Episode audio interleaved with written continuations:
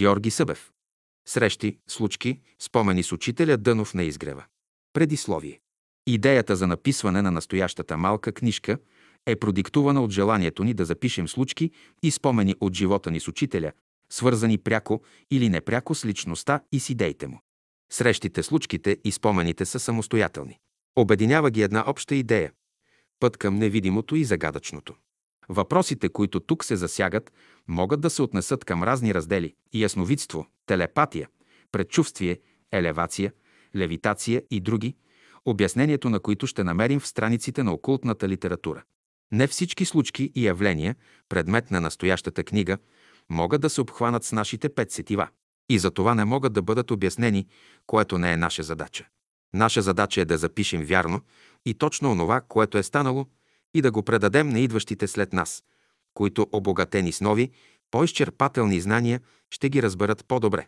Нашият живот и опитност са храна за идващите след нас. Вярваме и се надяваме, че все някои ще продължат това, което ние сега започваме. 21 май 1991 година. Авторът. Глава 1. Къде е изгревът? Един зимен ден, в неделя, една селенка с бяла забратка слязла от трамвая при семинарията и попитала за изгрева, за който само била чувала, но не била ходила. Тя била изтощена от дългото боледуване и отивала да търси свои близки. Хората й посочили пътя за правата алея, която водела към изгрева. Тъй като селенката нямала придружител, тръгнала сама през Боровата гора, като повървяла стотина крачки, непознат мъж и пресякал пътя и я загледал подозрително. Селенката го попитала доверчиво, господине, знаете ли къде е изгрева? Знам, отговорил непознатият. Къде е, опътете ме? Много ви се моля. Вървете след мене, казал и той, като се отбил по една пряка пътека. Селенката тръгнала след него, но нещо не била спокойна. Сякаш нещо и казвало, не е този пътят. И тя се върнала да продължи по широката алея. В него момент тя се помолила за помощ от учителя. Десет че минавало. Салонът на изгрева бил пълен. Беседата започнала. Било зимен неделен ден.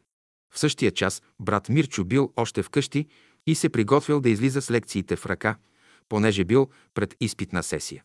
В това време получава една мисъл да излезе навън, понеже времето е хубаво, послушал тази мисъл и излязал. Получава друга мисъл да тръгне към гората и там да чете. Когато стигнал до гората, мисълта му го водела да върви по алеята. Той ха тук да спре, ха още да продължи, и ето насреща му идва по алеята селенка с бяла забратка. Когато го приближава, попитала го господине, знаете ли къде е изгрева? Зная, отговорил Мирчо. Кого познавате? Познавам една жена. Казва се Донка. Дъщеря на бай Георги от град Айтос. И аз я познавам, казал Мирчо и се усмихнал, без да се издаде, че търсената жена е съпругата му. Вървете направо и лесно ще намерите. Там в Чики хора се познават. Селенката с бялата забратка отишла на изгрева. А Мирчо спокоен започнал да чете. Вече никаква мисъл не го смущавала, нито насочвала към гората. Когато станало обяд, хората се раздвижили. Беседата била привършена и хората си тръгвали към домовете. Когато Мирчо се прибрал у дома, заварил селенката с бялата забратка да разговаря оживено с жена му. Разказвала и как един човек я задирил в гората и как един млад човек я срещнал и я отървал от преследване. Като видяла Мирчо, възкликнала. Ето, този човек ме спаси. Това е мъжът ми, како Димитро, казала жена му. Тогава и тримата се зарадвали. Въпроси за размишление. Ето какво бе станало. В момента, когато селенката с бялата забратка пратила зов за помощ, учителят, който вече държал беседата, получава този зов и веднага търси подходящия човек, който ще може да помогне. Това става за миг, може би за част от секундата.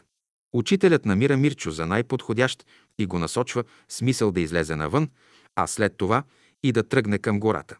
И така станало. Когато задачата била изпълнена, тогава и Мирчо се отдал на спокойно четене.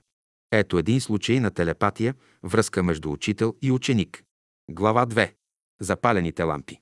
Веднъж към полунощ, при голям нощен мрак, учителят слязал от горницата и запалил всички лампи в салона, в трапезарията, на поляната и по всички алеи.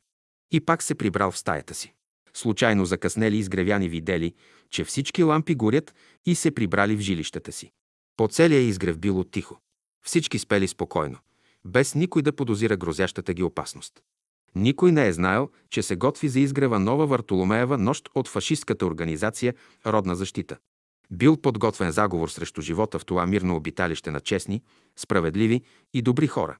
През гората към изгрева се придвижвали тъмни сенки, като привидения. Това били заговорниците, носещи хладно оръжие, дебели бастуни и бидони с бензин или газ, да подпалят дървените жилища на тези почтени и добри хора. Времето добре подбрано, тъмна безлунна нощ. Но за голяма изненада на съзаклятниците, когато наближили изгрева, видяли, че всички лампи горят. Чудна работа, казали си те, късна нощ, а навсякъде е светло. Наистина хора не се виждат, но тези лампи. Сигурно заговорът е разкрит. Те може би чакат, готови за отбрана. Планът ни пропадна. Отлагаме за други път, си казали заговорниците и тихо, и незабелязано се оттеглили и се завърнали по домовете си. След два-три часа учителят слязал и угасил лампите и пак се прибрал в стаята си. Може би някой ще каже. Откъде се знае, че е имало заговор? Пишущият тези редове е бил уведомен от един от съзаклятниците за този заговор, когато е имал намерение да завърбува в организацията. Само му било съобщено за заговора, в който ще участват около 300 души, преди още да е била определена датата и часът. За окото на посветния няма нищо скрито. Учителят доловил поетера за пъкления план срещу изгрева, като впрегнал на работа светлината, като най-економичен начин за борба с силите на тъмнината. И тъй светлината победи мрака. Глава 3. Уставът на братството. Така се случило веднъж, че брат Мирчо закъснял за неделната беседа. Столовете били вече заети и той слушал прав словото на учителя. До него също бил прав един военен, с чин капитан, който може би за първи път вижда учителя и слуша беседа. И то с голям интерес. Когато беседата привършила, капитанът се обърнал към брат Мирчо с въпроса. Братството има ли устав? Няма, отговорил Мирчо. Как може без устав? Беседата привършила и хората се разотишли. Случило се така, че Мирчо на следната беседа пак бил рамо до рамо с капитана. Пак правостоящи. Щом беседата започнала, капитанът извадил бележник и започнал да записва всяка по-важна мисъл и да я номерира. Явно било, че той мълком се нагърбил с трудната задача да състави устав на братството. Учителят доловил интимната му мисъл, като че му диктувал. Беседата ставала все по-интересна. Учителят говорил, а капитанът бързал да запише всичко. Когато към 11 ча брат Мирчо погледнал през рамото на капитана, в бележника му видял поредната мисъл с номер 176. А учителят продължавал да говори все така вдъхновено. Капитанът се уморил да пише, прибрал бележника си и само слушал. Той се отказал от идеята си да състави устав на братството. И тъй уставът на братството останал недописан, защото бе в умовете и сърцата на всички добри хора. Глава 4. Моята печка. Било неделя. Беседата току-що привършила и хората се разотиваха по домовете, когато една сестра се силеше да догони по пътеката брат Димитър Звезденски, за да го помоли за някаква услуга, която била във връзка с водените записки от беседата. А ние знаем, че той е стенограф. Ако речем да се върнем към неговия предишен живот, ние бихме се изненадали, като узнаем, че е бил голям анархист, готов с оръжие в ръка да изпълни всяка повеля на организацията, без да помисли за собствения си живот в интерес на общото благо. Какъв голям преврат бил станал у него, че бил станал неузнаваем, скромен работник за Божието дело. Вече захвърлил пушка, нож и пистолет. Нарамил новото оръжие на любовта. Тръгнал по пътя на учителя. Сестрата го догонила по пътеката, за да си оговорят среща към следобедните часове, за да си допълни своите бележки от неделната беседа. Когато дошъл часът на срещата, сестрата напуснала топлата стая и отива в дома на Звезденски. «Идвам, брат, готов ли си?» казала тя. «Заповядайте, чакам ви», отговорил той и отворил вратата. Наметнат с балтон в стаята, което обстоятелство е изненадало. След направената справка в студената стая, сестрата, вече с премръзнали ръце го попитала.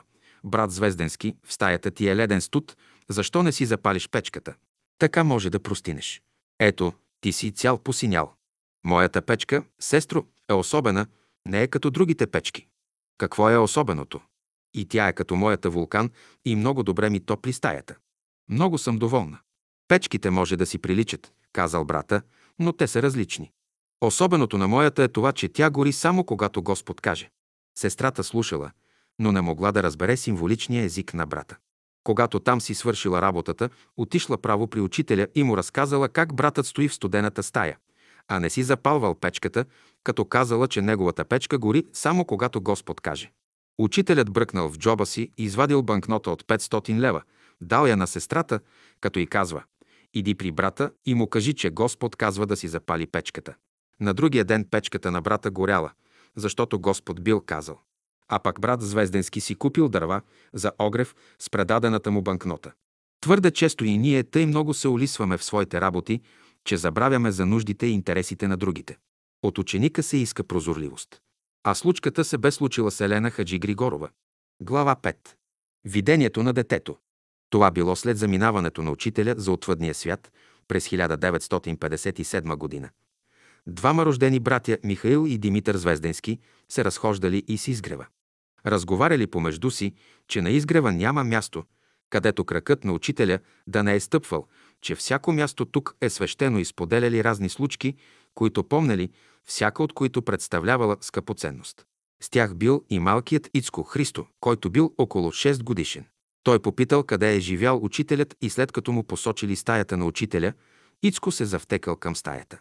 Хванал се за перваза и погледнал вътре. Там детето видяло учителя да седи на плетеното кресло, в поза на размишление. Той, като видял детето, заканил му се с пръст. То веднага скочило от прозореца и изтичало при родителите си, да им каже, че видяло учителя. Много настоявало и те да отидат и да го видят. Отишли те, но видели празното кресло на учителя. В горния случай най-вероятно е учителят да се е явил на детето, понеже то никога не го е било виждало и имало силното желание да го види с пълната детска вяра. Вярата прави и невъзможните неща възможни. Глава 6. Малкият приятел. Братята Димитър Звездински и Борис Димитров бяха неразделни приятели. Където и да тръгнеха, все заедно двамата. Търсеха се. Много години продължи това приятелство. Борис бе по-млад, но имаше телесен недък и си замина по-рано. Това стана през лятото на 1972 година на Гюлечица, на връщане от езерата. И тъй, брат Димитър останал сам, сякаш осиротял. Един неделен ден отишъл на екскурзия на Витоше до бивака. Него ден там имало много приятели. Играли гимнастически упражнения, пели, чели беседа, разговаряли и си обменяли опитности. Всичко минало тъй, както трябва. Върнал се вечерта от дома си, но все нещо му липсвало. Чудел се какво да прави. Видяло го внучето му и го запитало зачудено. Чичо, защо си замислен? Не си ли доволен от екскурзията? Времето беше хубаво, а екскурзията приятна. Ици. Много братя и сестри имаше. Прекарахме хубаво. Само едно ми липсваше приятелят ми. Кой приятел, Чичо? Чичо ти Борис. Останах без него, без приятели. Внукът го погледнал развълнувано. Отива при него. Прегръща го и му казва с треперещ от вълнение глас. Чичо, аз не съм ли ти приятел? С мене ще споделяш. При друг случай, когато добрият Чичо пак се натъжил по изгубения си приятел, внукът му отишъл при него. Чичкото го прегърнал и споделил мъката си със следните думи. То и хубаво учение как да го разпространим. Когато нямаме средства да излезем по села и градове, да се срещаме с хора, с които да споделяме тези прекрасни идеи за мир, братство и любов между всички хора по цялата земя. Чичко казал малкият петгодишен внук, виж какво ще ти кажа. Застани тук на прозореца. Гледай колко много хора минават. Отиват на работа, а други се връщат от работа. Праща им по една хубава мисъл от учителя, каквито ти имаш в твоя бележник. И това е работа, Чичо. Браво бе! И це, това е хубава идея. Ще те послушам. И го прегърнал сърдечно. Застанал Чичото пред невидимия телеграф. Започнал да праща по етера свещените слова на любимия ни учител, като например човеци, братя, подайте си ръка и заживейте в мир и любов, или Божият мир и Божията любов да залеят цялата земя, или мир и любов да бъде по цялата земя. Да, и това е работа, казал добрият Чичо. Доволен от хубавия съвет на обичния си внук. Глава 7. Ти всичко знаеш. Една сестра, учителка в провинцията, през лятната вакансия, отива при Димитринка, своя приятелка на изгрева. Последната й уредила среща с учителя, тъй като имала важен въпрос, който сама не можела да реши. Учителят я насочил. Тогава тя се зачудила как мъчният за нея въпрос бързо намерил своето разрешение. След това учителят започнал да я разпитва за това, за онова И то с големи подробности, на които тя търпеливо отговаряла. На ден, било сряда, школен ден. Тя присъствала на лекцията. Учителят слязал от катедрата при черната дъска и нещо започнал да чертае. Тя го гледала и мислено го питала, учителю, ти всичко знаеш. Защо имаше нужда вчера така подробно за всичко да ме разпитваш? Тогава той се обърнал към нея и отговорил тъй. Да, учителят всичко знае, но разпитва ученика, за да види доколко ще каже истината по даден въпрос. След което продължил лекцията си. Никой от присъстващите, освен сестрата, не разбрали тия думи за кого се отнасят. Много са случаите, когато по време на беседа някой задава въпрос, на който учителят веднага отговаря. Ето, по тая причина някои от слушателите мислят, че в словото му няма последователност. Глава 8. Изгонен от затвора. По време на септемврийското възстание през 1923 г. брат Васил Благодумов попада в затвора. Както си приготвил вечеря, идват и го арестуват. Пращат го в затвора, както много виновни и невинни хора. По всяка вероятност някой го бил наклеветил за лично отмъщение. Бил в обществената, където прекарал 30-40 дена без съд, без присъда. В помещението били 30-40 души. Осветявало се само от едно малко прозорче и то на значителна височина. Другите ги викали един по един, за да ги разследват, но него не го търсили. Сякаш бил забравен. Седмици минавали и той започнал да скучае, понеже бил свикнал все нещо да работи. Бръкнал той в джоба си, където намерил Евангелието си. Зарадвал се, че ще може нещо да прочете, но тъй като помещението било полутъмно, той отива под прозорчето, обръща гръб, вдигнал високо ръце с разтворено Евангелие, но нищо не се виждало. В това време влиза един от агентите и го вижда, че държи нещо в ръце и го пита. Ти там какво правиш? Чете Евангелие. Така ли? Ще ми четеш Евангелие в затвора. Дай ми го. Връща се веднага да докладва на началника се, че един затворник чете Евангелие. Началникът веднага издал заповед този затворник, веднага да бъде изгонен от затвора, като казал, че такива хора в затвора не им трябват, защото там е място само за комунисти. Изкачвал стълбища, минавал през разни коридори, докато се намерил на улицата. Е, хайде, ще им простя. От мен да мине този път. И той поел пътя за дома си. На два въпроса братът не можал да отговори. Защо го бяха арестували и защо го изпъждат от затвора? Загадка. Глава 9.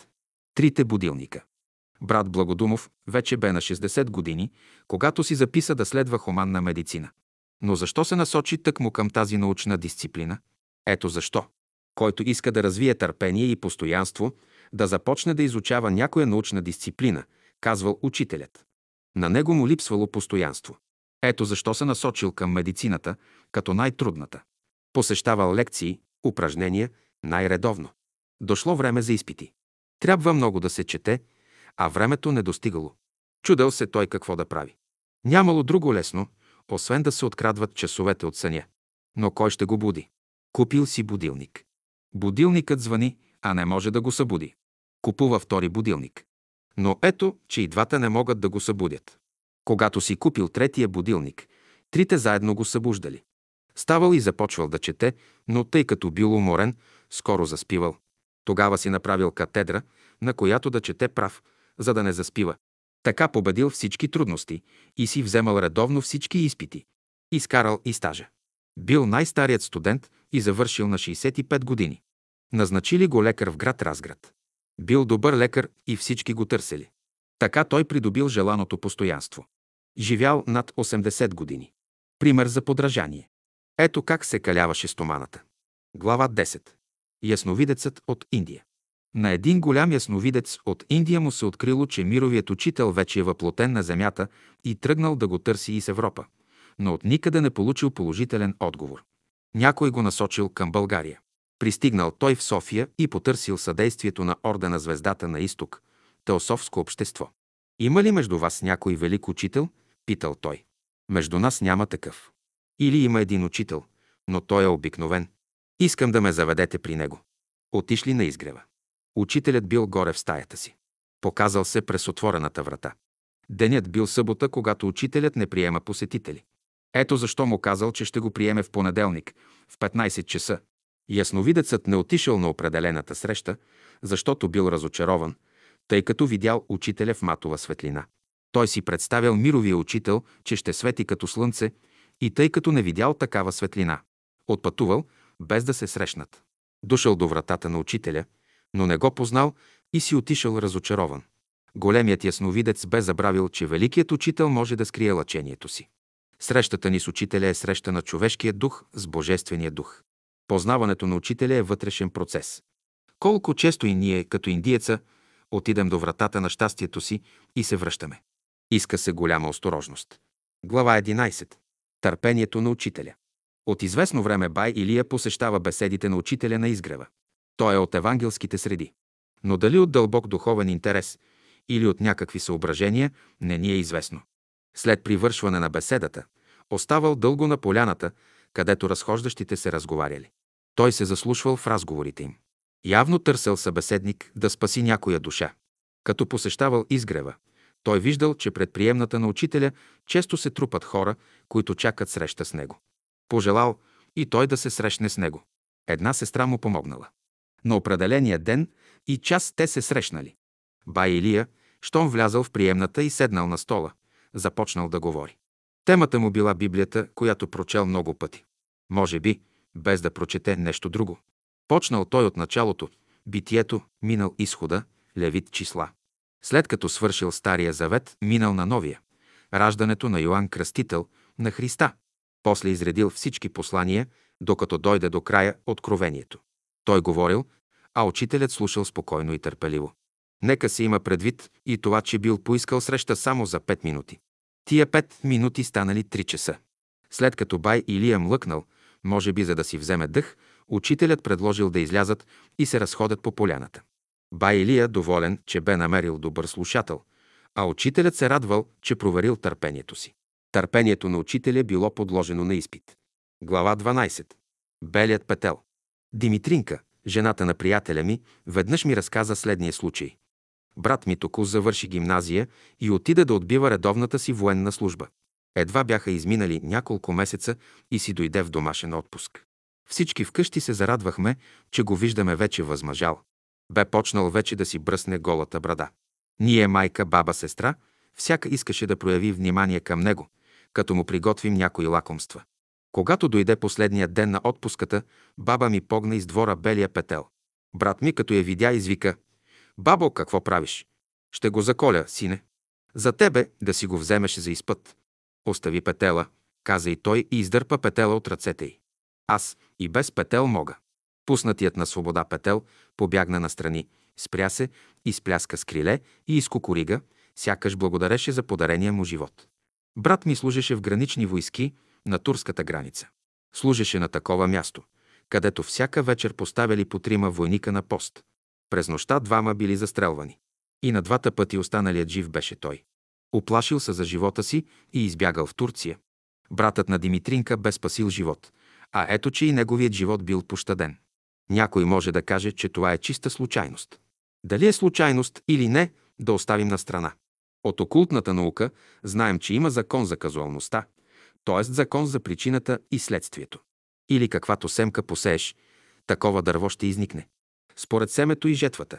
В природата няма случайност, нито произвол. Всичко се регулира от знайни или непознати още закони. Глава 13. Простият и ученият. Веднъж един посетител поискал да се срещне с учителя. Срещата била уредена. В определения час гражданинът бил прият. Щом седнал на стола, веднага започнал да говори. Това продължило около 30-40 минути. След това млъкнал, за да чуе какво ще му говори и учителя. Но учителят мълчал. Тогава посетителят продължил. Аз те мислех за много учен, а ти си бил много прост. В същия момент остри болки в стомаха го свили и той се чудел какво да прави. Болките не му давали покой. Учителят му дал някакви капки и болките минали. Тогава учителят му казал, ти, ученият, не можа да си помогнеш. А аз простият, ти помогнах. Посетителят си излязал с конфузен поради думите, които казал на учителя. Разбрал той, че учителят има знания, за които той не е предполагал. Глава 14. Случаят в Арбанаси. През 1918 и 1919 година приятелите от Бялото братство от България направиха опит за братска комуна в село Арбанаси, край град Велико Търново. Когато комуната вече съществувала с 15-20 души, през есента, учителят на Бялото братство пожелал да я посети. След като учителят пристигнал в Арбанаси, научили се и групата анархисти от селото, които обичали словоборството и веднага пристигнали, за да спорят с учителя. Били в една голяма стая. Ораторът на анархистите веднага започнал да говори за правотата на анархистическите идеи и не се поскъпил да цитира разни автори, с които искал да подсили речта си. Говорил повече от половин час. След като млъкнал, искал да чуе и думата на учителя. Тогава последният погледнал към масата, на която имало панерче с дюли. Посочил една едра дюля и попитал оратора. Тази дюля колко тежи? Около 500 грама. 650 грама, казал учителят. Претеглили я и излязла точно 650 грама. Тази втората колко тежи? Попитал учителят. Около 400 грама. Бил отговорът 520 грама, казал учителят. Претеглили я. Излязла 520 грама. Тогава учителят посочил трета дюля и тя излязла точно колкото казал учителят. Ораторът се зачудил на учителя. Как само от поглед може да определя теглото на всяка дюля, на всеки предмет? След този опит ораторът загубил всяка охота да спори с учителя. Отишъл си с понижено самочувствие. Горната случка е разказана на братската градина. Айтос, по Петровден, 1962 г. от Петър Камбуров от Преслав, който е бил един от членовете на братската комуна в село Арбанаси. Глава 15. Шапката на учителя. Един есенен ден през 1942 г. учителят с група от изгрева се готви за екскурзия до бивака на Витуша. Когато на следния ден се зазорявало, около салона имало оживление. От разни посоки пристигали братя и сестри със своите раници. Събирали се. Уреченото време за тръгване наближавало. Брат Неделчо бил болен на легло от черна жълтеница и взел бързо да слабее. Като се научил, че учителят с група тръгва за Витуша, станал да ги изпрати, след което мислил пак да си легне. Когато Неделчо пристигнал, видял, че вече учителят е слязал при групата. В това време стенографката Елена Андреева мъкнала една голяма раница, изнасяла я трудно, пъшкала, но я домъкнала. Учителю, раницата е тежка. Кой ще я носи? Неделчо, казал учителят. Учителю, аз съм болен. Дойдох само да ви изпратя. Освен това не съм приготвен и облечен. Ние ще те почакаме. Иди и се облечи, казал учителят. След малко брат Неделчо пристига. Повдигнали му раницата, метнали я на гърба му и тръгнали на път. Учителят вървял в челната група. Неделчо правил усилия да ги догони, но все не успявал, защото не му стигали силите. По това време шосето още не е било асфалтирано и се минавало по пряката пътека до водопровода до село Симеоново. Нямало още тия удобства, с които сега разполагаме. Времето било облачно. Байрат за изкачване голям, а раницата на брат Неделчо – порядъчно тежка. По едно време задухал вятър. Колкото се изкачвали по-нагоре, вятърът се усилвал. Духал насреща и пречел на ходенето. Когато пристигнали на бивака, вятърът бил толкова силен, че било невъзможно да се остане на поляната. Тогава някой предложил да слязат долу, в дерето на завет. И там духало, но по-слабо. Учителят седнал и всички около него, като пиленца около квачка. Последен пристигнал брат Неделчо. Потънал в пот от тежката раница и от противния вятър. Като седнал, въздъхнал с облегчение, че всички го чули и погледнали към него. В това време немирният вятър грабнал сламената шапка на учителя и я отнесъл чак долу при рекичката. Сестрите попитали, кой ще отиде за шапката на учителя? Неделчо, казал учителят. Братът оставил раницата и догонил шапката. Връща се и подава шапката на учителя. Тръгва към мястото си, но още преди да стигне, вятърът отново грабва шапката на учителя и я гони из храстите. Кой ще отиде за шапката, учителю? Неделчо, казва учителят. Става Неделчо, догонва шапката и я подава на учителя. Тръгва към мястото си, но ето, че немирният вятър за трети път грабва шапката. Кой ще отиде за шапката на учителя? Неделчо, той вече за трети път догонва шапката, връща се, подава я и казва, моля ви се, учителю, натиснете я по-силно, да не хвърчи от вятъра повече. След малко вятърът отихва и групата напуска дълбокото дере. Излезли на хубавата поляна. Всички били бодри и весели. Всички се върнали весели и доволни от екскурзията. През него ден бе станало едно от многото чудеса, които правеше учителят, мълчаливо и неусетно. Брат Неделче отиде болен на Витуша, а се върна здрав, разказват очевидци. Кои бяха лечебните средства, които учителят бе употребил? Обилното изпотяване и преобличане, няколкото чаши гореща вода, чист въздух и бодър дух, като не изключваме и вярата в учителя. Глава 16. Блокада. Преди години живеех на изгрева. Един неделен ден, рано сутринта, бяхме събрани да слушаме беседа в салона. Пристигнаха полицаи и веднага обградиха салона. Учителят говореше, седнал зад катедрата. Салонът бе пълен. Един формен полицай отвори вратата на салона. Хвана първия срещнат и го изведе навън за проверка на документи. После втори, трети, пети, десети и така докато слушателите останаха наполовина. Тогава учителят спря да говори. Когато полицаят извади и последния човек, тогава учителят стана, напусна салона и се качи горе, без някой да го спре. Между задържаните вънка беше и брат Лулчев, който им каза, че ние тук сме в дома си, а не на улицата. Дайте ни възможност да се легитимираме. Докато пред салона проверяваха личните карти, един агент срещнал Христо брадата по алеята и му иска документ. В този момент той пада на земята по гръб. Опънал ръце и крака. Облещил очи и не помръдвал. Агентът се изненадал да не би човекът да умре и побягнал. Тогава Христо Брадата се прибрал в жилището си. От негоден придобил прозвището Факира. Като споменавам горния случай, не го препоръчвам като метод за подражание, а само като находчивост. Помогни си сам. Глава 17. Верка и Губерка. Верка, бълдъзата на Мирчо, живеела на изгрева, където всяка сутрин с китара участвала в оркестъра, когато се играе паневритмия. Веднъж чешкият виртуоз под сигулка Пшехода посетил София, където изнесъл концерт. Брат Жорж, Георги Радев, купил два билета за концерта и отива да кани Верка. Но тя имала абцес и бузата й била силно подута. Чудела се какво да прави. Тогава брат Жорж я посъветвал да отиде при учителя и да му каже за състоянието си. Може би по някакъв начин ще й помогне. Верка отива при учителя и му казва, че брат Жорж купил билет за концерта, а тя е с подута буза.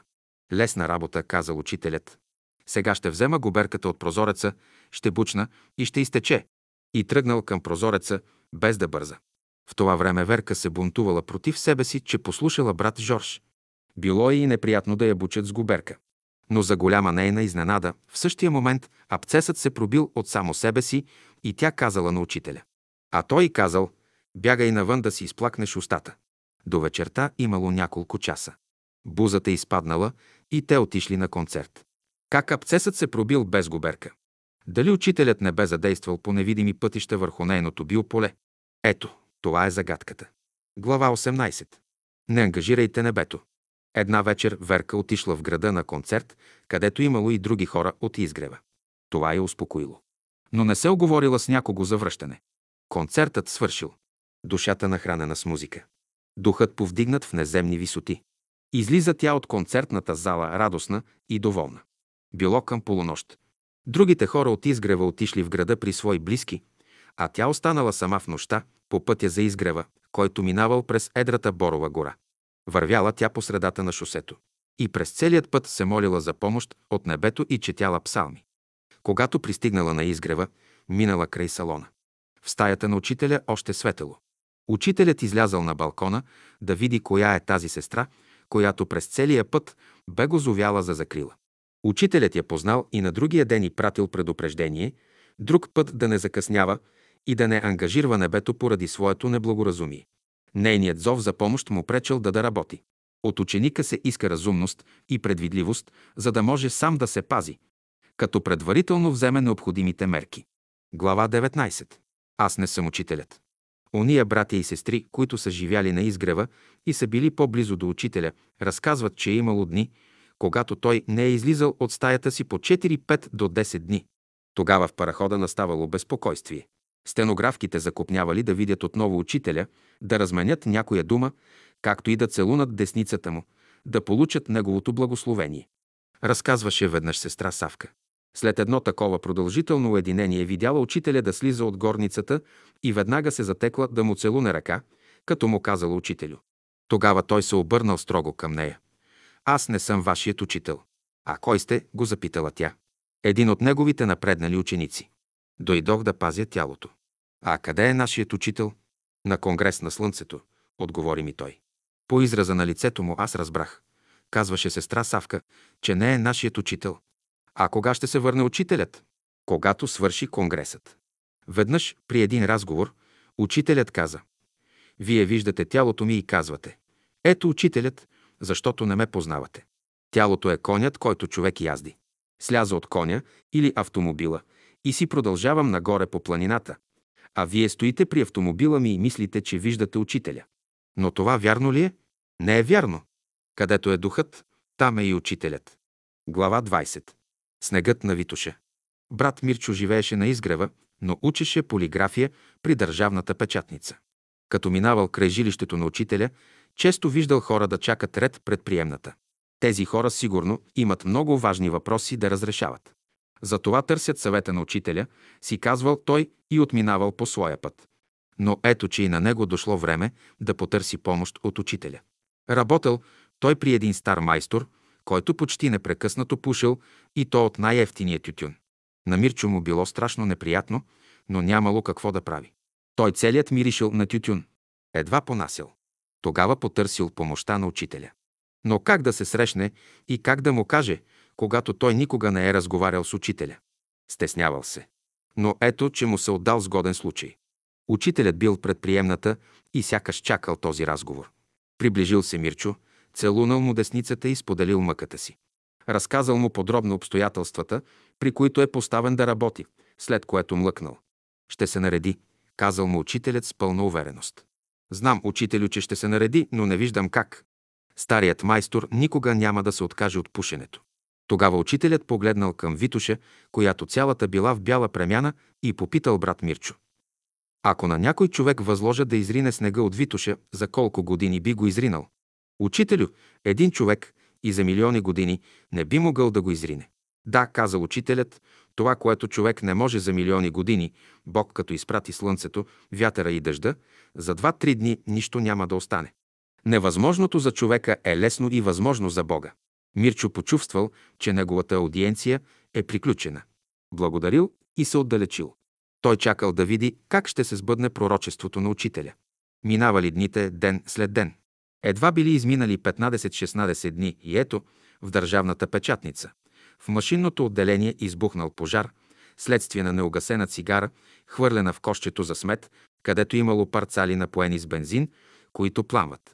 Над печатарските машини имало сигнални противопожарни лампи. Пожарната команда веднага пристигнала и угасила пожара. Директорът, който отдавна искал да забрани пушенето по работните места, се възползвал от случая и забранил пушенето в работните помещения. Било определено време и място за пушене. Ето как невъзможното станало възможно. Глава 21. В клетката на лъва. Преди години брат Кръстю Тулешков бил директор на зоологическата градина в София. Неговата любов към природата още на млади години го насочила към изучаване на естествените науки.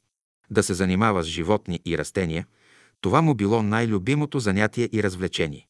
По това време, когато той бил директор на зоологическата градина, се ражда едно лъвче. Той го взел в кабинета си и се грижил за него. Хранел го, милвал го и лъвчето се привързало към него, тъй както кучето се привързва. Господин Тулешков от време на време му се обаждал с един особен сигнал, със свирене с уста, който лъвчето запомнило. Когато то пораснало, било подарена на зоопарка в Стара Загора. И така двамата приятели, човек и лъв, били разделени. На господин Тулешков му се отдал случай да посети Стара Загора след около две години. Той отишъл право при клетката на лъва, който се излежавал и се прозявал от време на време с убийствено безразличие към всекидневните посетители. В това време господин Тулешков се закрил зад другите хора и му подсвирнал. Лъвът, щом чул сигнала, веднага скочил и се изпречил на телената ограда и с очи търсел някогашния си приятел.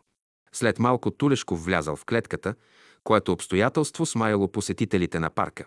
Лъвът започнал да му лиже ръката. Двамата приятели, човек и лъв, се срещнали и се познали. Даже той пъхнал голата си ръка в устата на лъва, но бързо я извадил невредима. Заключил клетката и се отдалечил. Лъвът не ял няколко дни от тъга по приятеля си. Многовековният човешки опит ни учи, че куче, което е получавало храна от ръката на човек, никога не го хапе и напада. Както кучето, така и лъвът помнят гласа на своя господар. Човека много години и щом го чуят, му се покоряват.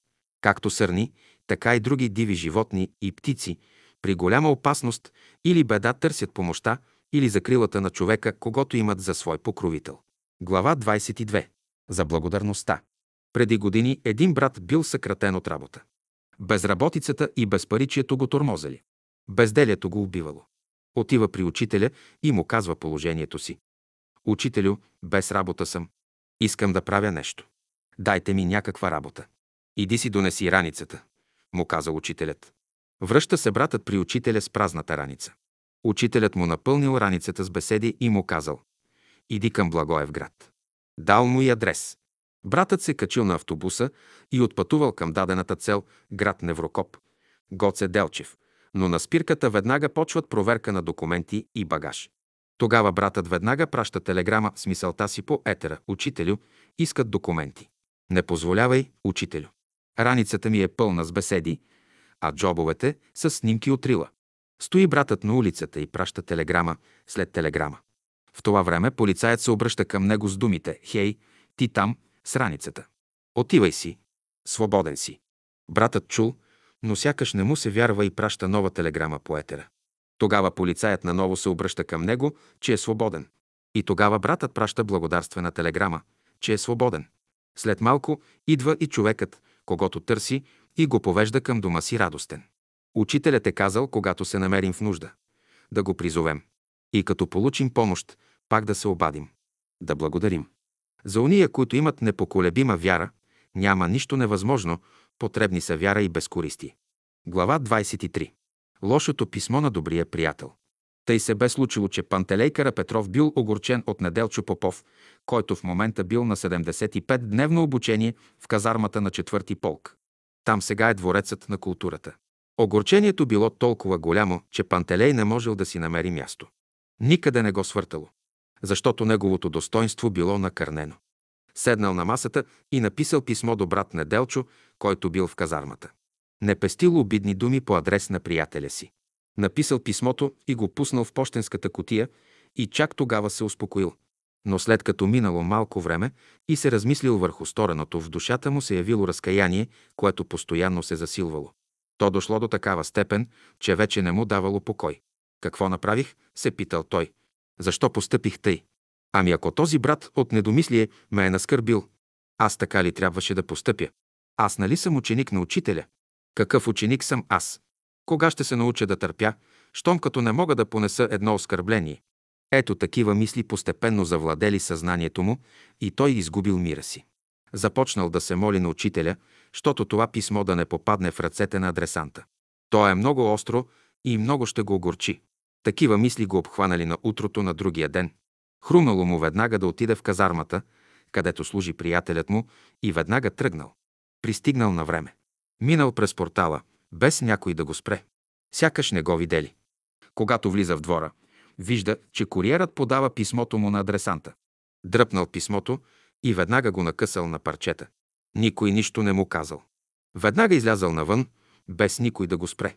Чак тогава се успокоил и почнал да работи. Ето как се ликвидирало с лошото писмо и приятелството се запазило и уякнало още повече. Не хвърляй плява в огъня, ако искаш да го загасиш, казва народната мъдрост. Глава 24. Като теменушката. Един ревностен в Божието дело брат, като четял словото на учителя, се ентусиазирал и пожелал да стане активен работник на делото. Ето защо отива при учителя и го пита с най-голяма сърдечност и откровеност дали не е дошло вече време да тръгнем и проповядваме Словото Божие. Да вземем Библията под една мишца и беседите под другата и да обикаляме градове, села и паланки, че да стигнем до най-отдалечените кътчета на родината. До кога ще чакаме, учителю? Ето как отговори учителят. Този начин на проповядване вече е опитан от пастирите и проповедниците на Евангелието. Обаче не е дал резултат. Светът не се е променил. Е, как тогава? попитал братът. Рекох по метода на теменушката. Тя се е сгушила някъде в транете или храстите и оттам праща уханието си. Ти усещаш уханието, но не виждаш кой го изпраща. Нея не я виждаш. И вие така работете, където животът ви е поставил. Постъпвайте така, че личността ви да остане скрита. Не изтъквайте себе си. Бъдете запалени свещи и светете. Вашият живот да говори вместо устата, която иска да проповядва. Светете е, светете е, светете. За пример бъдете. Глава 25. Учителят за проповедничеството. Няколко думи за брат Неделчо Попов от Изгрева. Брат Неделчо беше чистосърдечен, искрен, идеалист. Запален да проповядва словото на учителя. Жаден за подвиг. Беше въодушевен като апостол. Готов да тръгне бос и гол, стояшка в ръка и стържик на рамо по села и градове, за да разпространява учението. Това му бе мечтата. Той работеше като виш чиновник в полиграфията, държавен оценител, тачен и уважаван от всички. Той бе готов да остави всичко. Явява се той един ден пред учителя с малко вързопче дрехи в ръка и казва «Реших вече да тръгна из страната, да разнасям учението». Учителят, като го гледа с грейнало лице, му казва «Освен, че няма на кому да проповядваш, но ти ще обеднееш. Ще се напълниш с въшки и други гадини. Ще срещнеш само мъка и невежество по пътя си. От всичко това нищо няма да излезе. Върни се на службата си. Моите ученици ще служат и ще се подвизават там, където животът ги е поставил. Светът има нужда от учители светии, чиновници светии, съдии светии, адвокати светии, майки и бащи светии. Желанието му беше искрено. Той искаше да служи на Бога, да върши волята му. Искаше да направи нещо за учителя. И като послуша учителя, помогна много повече и ето как с положението, което заемаше в служебната иерархия, използва връзките си и помогна да се отпечата цветния портрет на учителя, заветът на цветните лъчи, няколко тома беседи. И то като се има предвид, че печатарската хартия бе дефицитна, а той намираше начини и пътища да я набавя. Глава 26. Телепатията на учителя. Веднъж един брат от изгрева, като минавал край салона, изпитал силно желание да хапне нещо сладко. Но нито в жилището си имал, нито имал пари да си купи. Чудел се какво да прави. Но ето, че преди той да стигне до поляната, учителят го настигнал в боровете и му казал да почака. Братът се спрял. Само след няколко минути пристига учителят и му дава едно малко бурканче със сладко, като му казва да иде под навеса и го изяде, без да го види някой. Братът взел сладкото и лъжичка по лъжичка го изял, благославяйки учителя, както и този, който го бе приготвил. И че тъкмо в този момент учителят бе откликнал на неговото силно желание да се подслади. Разхождал се по поляната и все за това си мислял. Колко велик е учителя, че долавя всяко наше желание и ни отговаря по съответния начин. Веднъж при един разговор учителят казал, че той има много уста. Братът си казал, че в този момент той е бил една от тия много уста, която той бе почерпил със сладко. Братът се чудил по какъв начин учителят бе доловил силното му желание, на което бе отговорено. Не е изключено това да е станало по пътя на телепатията. Глава 27. Помирили се. Веднъж един брат, Николай от Изгрева, казал нещо за друг брат, Панталей от Изгрева, без да го провери. Вторият се научил и му се разсърдил. Не искал и да му говори. Това не обягнало от окото на учителя. И той потърсил начин как да ги помири, без да им говори за помирение. Това станало ето как трапезарията на изгрева била в процес на довършване. Оставало да се накове пода и учителят повикал скараните братя. Възложил им тази работа. Явили се те. Започнали работа, която ги свързвала. Учителят бил постоянно при тях. Докато наковават пода, минали няколко дни. Работата ги свързвала и се налагало взаимно да се съветват, като се имало предвид, че те двамата били опитни майстори. След като свършили пода, започнали обшивката на тавана с шперплат. Общата работа продължила две седмици, през което време многократно се налагало да си говорят. Когато привършили работата, вече нямало и помен от тяхното взаимно сърдене. Добрите братски отношения за обща радост били възстановени. Ето как учителят им създал условия да се помирят и да възстановят топлите братски отношения. И двамата братя били благодарни на учителя, че им бе помогнал да се помирят. Глава 28. Магическо лекуване.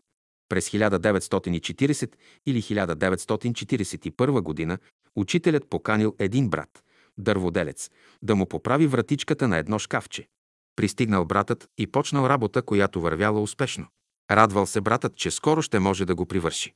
Но когато работата била вече в последната си фаза, когато е трябвало да се изкопае място за едно ментеше, длетото се отплеснало и го наранило в лявата ръка. Текнало кръв и той се чудел какво да прави. През това време минал край салона доктор Паскалев, който го превързал. Отидоха 10-15 дни, докато ръката ми оздравее, си рекал братът. а трябвало да се работи, за да се изкара за прехраната.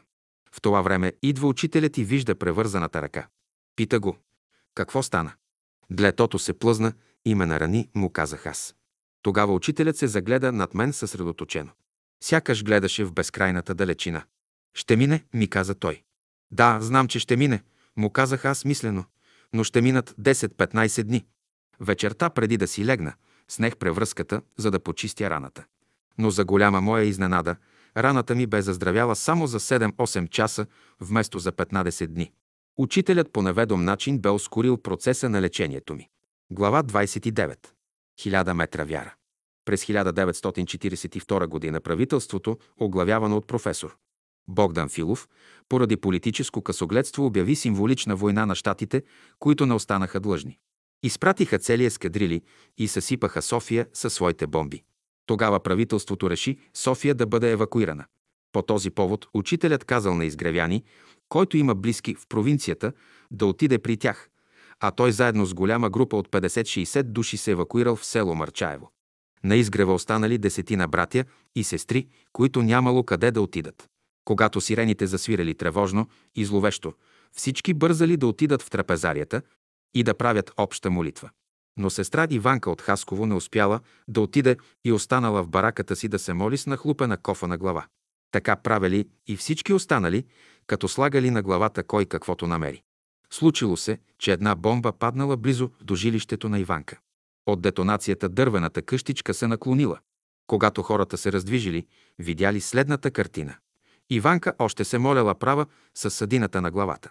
Когато я запитали как може дъщен таван от дъски 2 см дебели да я запази от половин тон бомба, тя отговорила. Да, братя, дъската може да е 2 см дебела, но вярата ни е 1000 метра. Тя ни пази. Глава 30. Да си подрънкаме. Било пролет. Хубаво време. Неделя. Птичките подхвърквали от клон на клон и чуроликали весело. Двама студенти се разхождали из гората. Унесени в песента на пойните птички и лекото шумолене на гората, двамата млади мъже не забелязали как изминали гората и стигнали до изгрева. Хайде да отидем на изгрева, да се срещнем с стареца, когато именуват учителя, че да си подрънкаме с него, казал единият. Да отидем, съгласил се другият. Отиват на изгрева и влизат през източната врата. И ето, учителят ги посреща и покамва да седнат при масите пред салона. Учителят отишъл в приемната, взел две чаши, празни, с лъжички и им ги дал. Върнал се в приемната, където дълго се бавил. Студентите помислили, че с нещо ще ги черпи и търпеливо чакали. Но след като минало близо час чакане, двамата младежи се чудели какво да правят. Дали още да чакат или да си тръгват. Обхванало ги нетърпение. Тогава учителят идва при тях и им казал, е, подрънкахте ли си? Затова ви дадох тези чаши. Те се сконфузили от тия думи, защото разбрали, че учителят е проникнал в мислите им.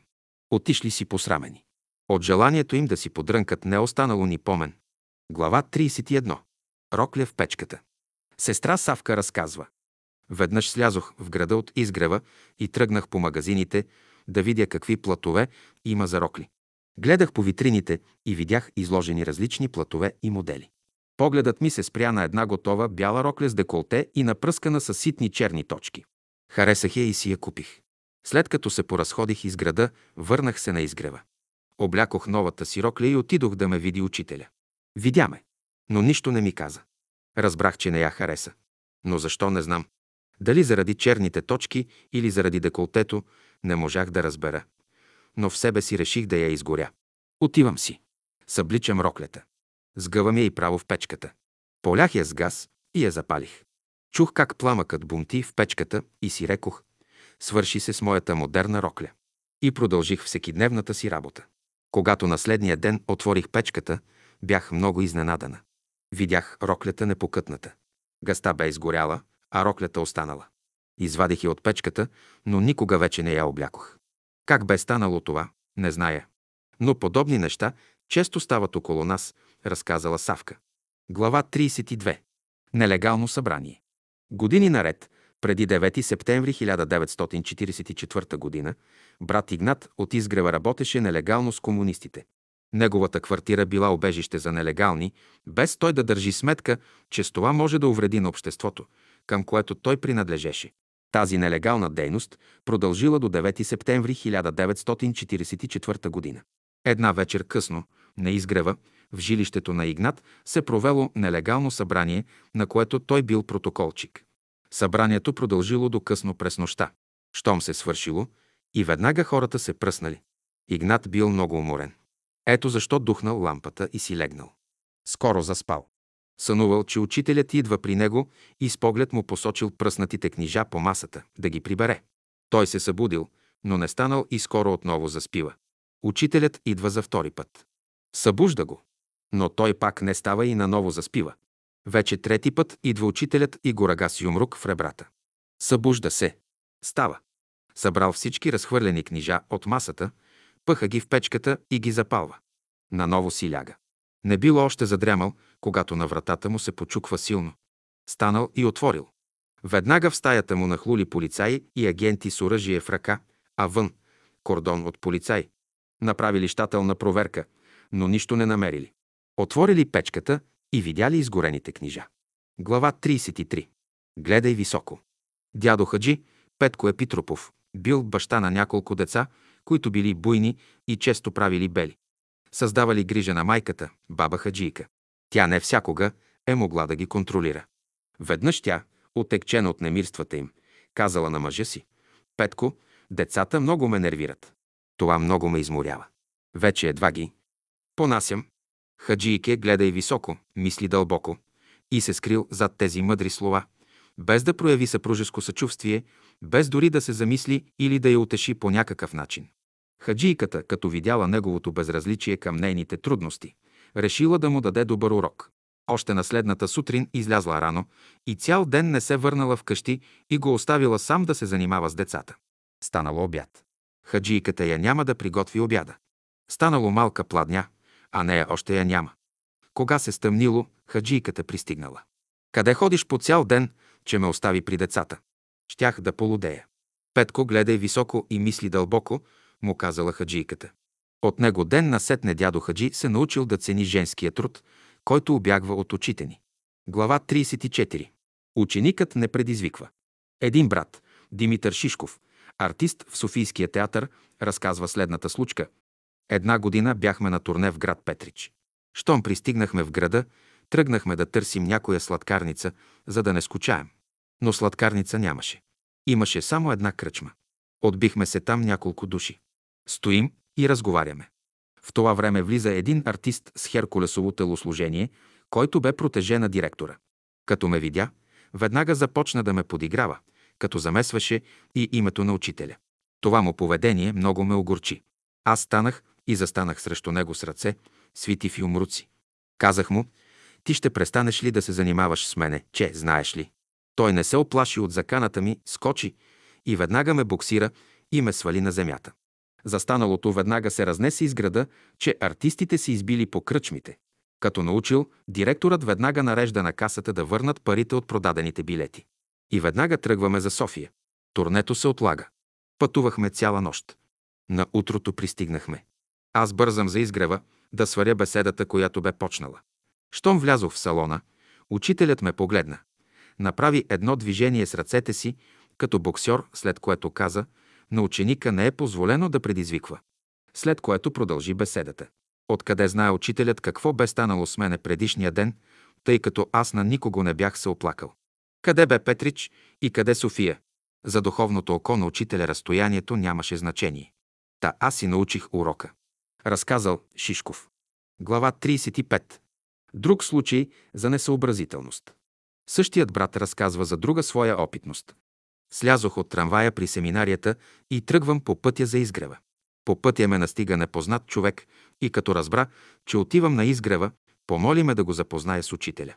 Допуснах, че е искрен, че търси своя духовен път и му обещах. Пристигнахме на изгрева и отидохме на поляната, където бе учителят. Приближих се и целунах десницата му. Но когато поисках да представя непознатия господин, той ни отпрати с такава сила настрани, че ние се намерихме на няколко метра от него. Човекът, който ме придружаваше, не е бил с чисти намерения и не заслужаваше да се докосне до десницата на учителя. При друг случай учителят ми каза «Не ставайте гаранти на хора, които не познавате. Пазете се от примките на лукавия». Той умее да се преструва. Христос дойде да научи хората да не лъжат, аз дойдох да ви науча да не ви лъжат, казва учителят. Глава 36. Изгубеният ключ. Това е станало около 1920 г. в София, на улица Опалченска номер 66, където е живял учителят до 1927 година.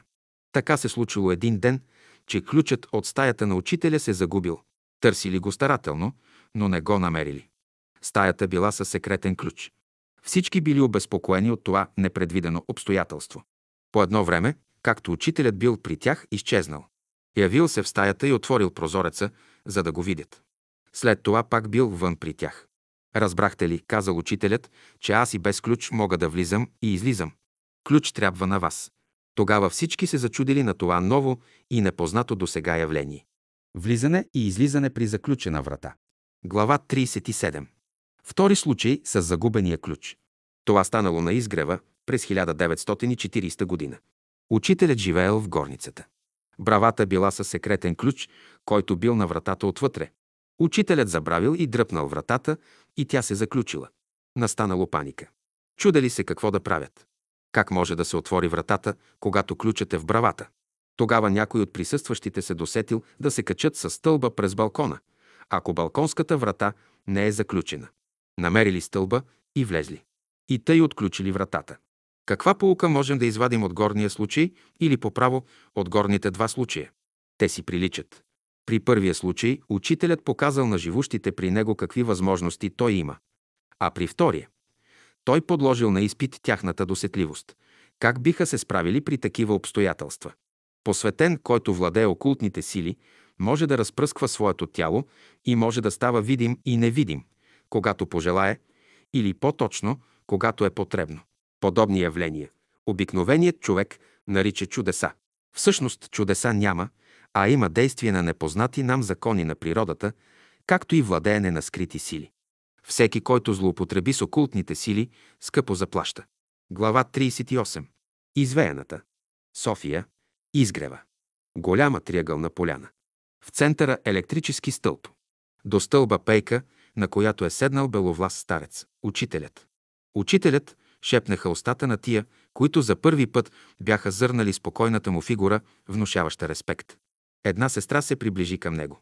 Поздрави го с целуване на десницата му и му заговорва. Много ми е мъчно, учителю, каза тя, задето моите близки и познати ми думат, че съм извеяна, поради убежденията ми.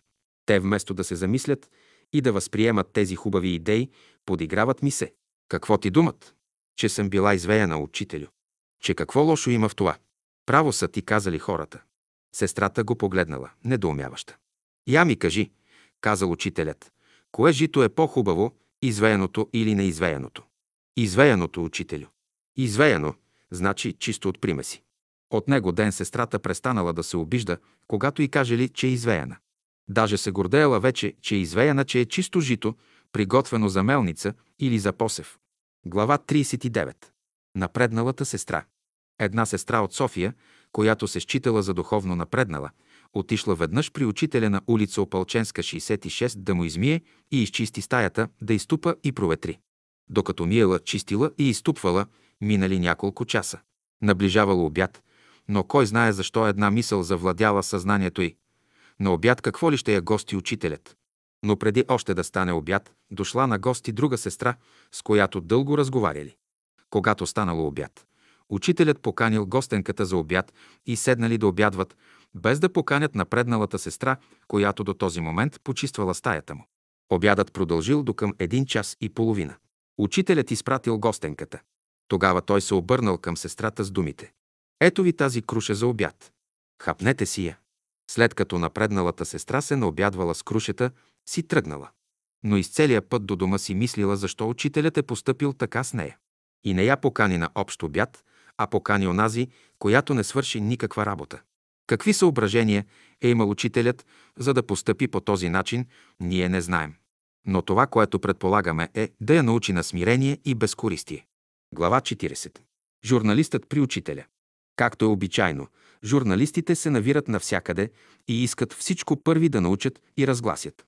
Така и при учителя често отивали журналисти. Веднъж, след неделната беседа, Учителят излязъл на поляната да се поразходи. Времето било приятно, слънчево. Приближава се един журналист при него със следния въпрос. Господин Дънов, съгласно вашето учение има раждане и прераждане. Че човек много пъти се ражда. Бихте ли желали други път пак да се родите в България? Само при едно условие. Кое е това условие? Попитал журналистът. Само ако няма журналисти. След това аудиенцията била приключила. Глава 41. Друг случай за доказателство. Гражданин се приближил при учителя и го попитал. Господин Дънов, вие вярвате ли в Бога? Да, вярвам. Вие виждали ли сте го? Да, виждал съм го. Аз мога ли да го видя? Можете. Кога? Утре в 12 ча. Елате и ще го видите. На другия ден гражданинът пристига и казва. Ето дойдох, господин Дънов. Покажете ми Бога. Гледай слънцето. Не мога, ще ослепея, казал гражданинът. Вие не можете да гледате слънцето, което е Божие творение, а как ще можете да видите Бога, който е милиони пъти по-светъл? Гражданинът си отишъл, разколебан в своя атеизъм. Мравката лази по човека, но няма представа за него. Той за нея е цяла планина. Комарът има ли представа за Хималайте? Червеното кръвно телце плава в кръвта на човека, но то няма никаква представа за него. Същото е и с човека по отношение на Твореца, от който ние сме само една малка, нищожна частица. Човек се отличава от другите малки същества по това, че е надарен от Твореца сум, чрез който може да проникне в тайните на Вселената. Глава 42. Скондурите. Брат Петко Епитропов беше един от ветераните на Божието дело у нас. Човек работлив и сладкодумен, приказлив. Беше застрахователен агент на дружество Витуша. В качеството си на такъв обикаляше цялата страна, а и вършеше и работата на Бялото братство. Веднъж Епитропов се разболял от един цирей на врата. Положението му било толкова тежко, че жена му, баба Хаджийка, вече се страхувала за живота му. Отишла при учителя загрижено и му казала «Учителю, Петко е много болен. Какво да правим? Ще оздравее?» казал успокоително учителят. Знам, че ще оздравее, но ние го искаме с кондурите и панталона. А казала тя така, защото учителят почти на всички казвал, че ще оздравеят, за да не им сломи духът. Скоро циреят се пробил, според както учителят наредил да го лекуват. Здравето на болния скоро се възстановило. Не било минало и седмица, Епитропов станал от леглото. Наскоро съседите му го видяли да се разхожда по поляната на изгрева, здрав и обновен с кундорите и панталона, както жена му бе искала от учителя. Има случаи, когато е предупреждавал някой за наближаващата смърт, какъвто е случаят с брат Цеко, че в невидимия свят му готвят апартамент. Глава 43. Като индийски мъдрец. На Георги от село Аврамово случайно му попада в ръцете беседа от учителя, която чете. Заинтересувала го. Но кой е този учител и къде живеел, не знаел. Веднъж в работилницата му станало дума за религии и учение. Споменало се и името на учителя. Разбрал, че живее в София, квартал Изгрев. Това му било достатъчно, за да го намери. Отива Георги в София. Намира и изгрева и отива да търси учителя. Било неделен ден, когато учителят държал беседа.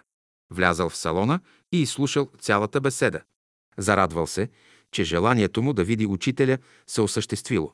Когато станало обяд, започнали да сядат край масите. Поканили го и той седнал срещу учителя, за да го наблюдава и слуша, когато говори. Щом като обядът завършил, много братя и сестри наобиколили учителя. Той отговарял на зададените му въпроси спокойно и задълбочено. Братът, като слушал как говори, си казал мислено. Говори също като индийски мъдрец. В същия миг учителят го погледнал.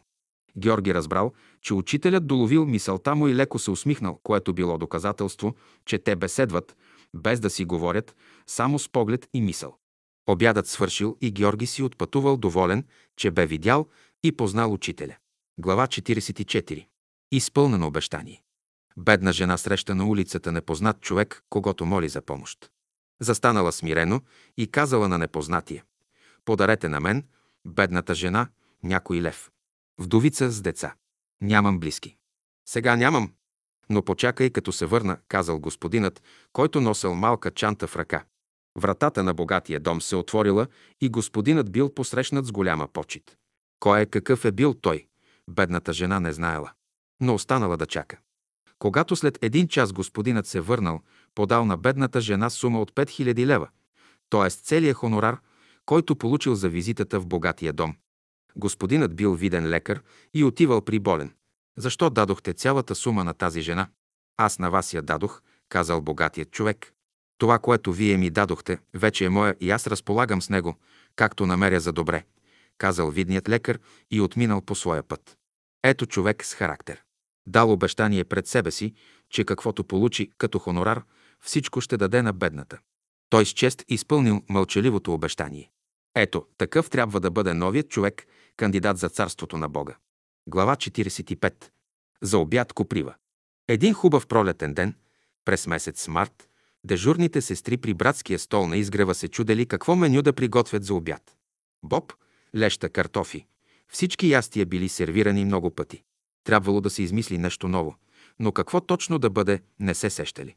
Брат Ради отишъл и решил да попита учителя. Учителю, дежурните сестри се чудят какво да готвят за обяд. Коприва, казал учителят. Откъде ще намерим толкова коприва? Тя още не е пораснала. Рекох, Ради, да отидеш на Цариградското шосе. Селените носят, казал учителят. Брат Ради взема чувала и тръгва. Едва пристигнал и ето насреща му идвал селянин с пълен чувал коприва. Какво носиш, байно? попитал Ради. Коприва. Колко струва? Десет лева. Ето ти парите, дай копривата. Като видяли, че брат Ради пристига с чувал коприва, всички се зарадвали. На обяд всички яли прясна коприва и благодарили на дежурните за прекрасното меню. Глава 46. На обяд при бедните. Било по Великден през 1937 година. В братския стол на изгрева дежурните сестри се стараяли да приготвят ядене, като за празник. Беседата била привършена и много от посетителите се разхождали по поляната и обменяли мисли за току-що привършената беседа. Докато на едни правило впечатление философската страна на учението, на други – научната, а на трети – религиозната страна. И всеки мислял, че има право. Когато станало обяд, трапезарията се напълнила с гости. Всички чакали пристигането на учителя. Когато пристигнал, всички го посрещнали със ставане на крака. Чели молитва и обядът започнал. Учителят поискал от дежурните глава лук, която чукнал си умрук и започнал да яде лук с солчица. Яденето било постна мусака. Всички много го харесали и поздравили дежурните за вкусното ядене. Когато обядът привършил и прочели молитва, дежурните забелязали, че яденето на учителя е недокоснато. Всички се изненадали и попитали учителя. Учителю, вие не сте яли от яденето. Може би не го харесахте. Ние тъй много се старахме. Яденето бе хубаво, но днес аз бях на гости при бедните, които днес ядат хляб и лук. Учителят ни даде пример на смирение, като символично беше на трапезата на бедните. Глава 47. Бобеното зърно. Случило се тъй, че веднъж една посетителка подарила на учителя пакет бял боб, който бил прибран в едно шкафче при други продукти. Но при местенето и подреждането пакетът се скъсал и едно зърно се усмихнало на пода. Видял го учителят и пожелал да го прибере. Но то сякаш искало да се пошегува и скочило на пода, а оттам на балкона. Още само един скок и се намерило вън, на двора. Ради, къде е брат Ради? Нека дойде, казал учителят, в очакване на неговото идване. Какво обичате, учителю? Търсили сте ме. Там падна едно бобено зърно. Донесете го. Когато Ради му го подава, той казал, знаете ли колко енергия е скрила природата в това бобено зърно? Хората нямат представа за това. Всяко зрънце е склад на божествена енергия, която ние трябва да ценим. Бобеното зърно ни навежда на мисълта, че дребните наглед неща раждат големи последствия. Както малката искра ражда големия пожар, както малката капка образува океана и малката песачинка – пустинята. Глава 48. Кибритената клечка. Един зимен ден една сестра посетила приемната на учителя. Печката не била запалена и стаята студена. Учителю, ще позволите ли да запаля печката? Времето е студено. Може, каза учителят, щом желаете. Сестрата заредила с дърва печката. Смачкала вестник и драснала клечка кибрид. Хартията изгоряла, но печката не се запалила. Драснала втора, трета, но все същото. Чудна работа, си казала тя. Не иска да гори. Учителят само наблюдавал и си мълчал, без дай каже нещо. Сега отстъпете на мене, казал и учителят. Той извадил дървата и ги подредил наново, като първо сложил съвършено тънки, после по-дебели и най-после сложил под тях запалената хартия. Печката пламнала само с една клечка кибрид. Ако човек е на планина и има само една клечка кибрид, как ще запали огън? Нужна е предварителна подготовка. Не хабете на празно кибритената клечка. Думите в човешки език не са друго, освен кибритени клечки. Не ги хабете на празно. Те не са друго, а запалки на любовта. Нека всяко нещо се употребява разумно. В кибритената клечка е складирана енергия. Бъдете пестеливи. За да запалиш огъня на любовта, трябва да се подготвят условията с търпелива работа. Глава 49. Двамата учители. Братята Неделчо и Киро от Димитровград били членове на окултното общество на Александър Кръстников. Те знаели, че има и друг учител – Петър Дънов. Но те не могли да си обяснят как може да има двама учители. Като не могли да си обяснят, решили да отидат и попитат учителя Дънов. Отиват те на изгрева при учителя. Срещат се с него и го питат. Как може в България да има двама учители?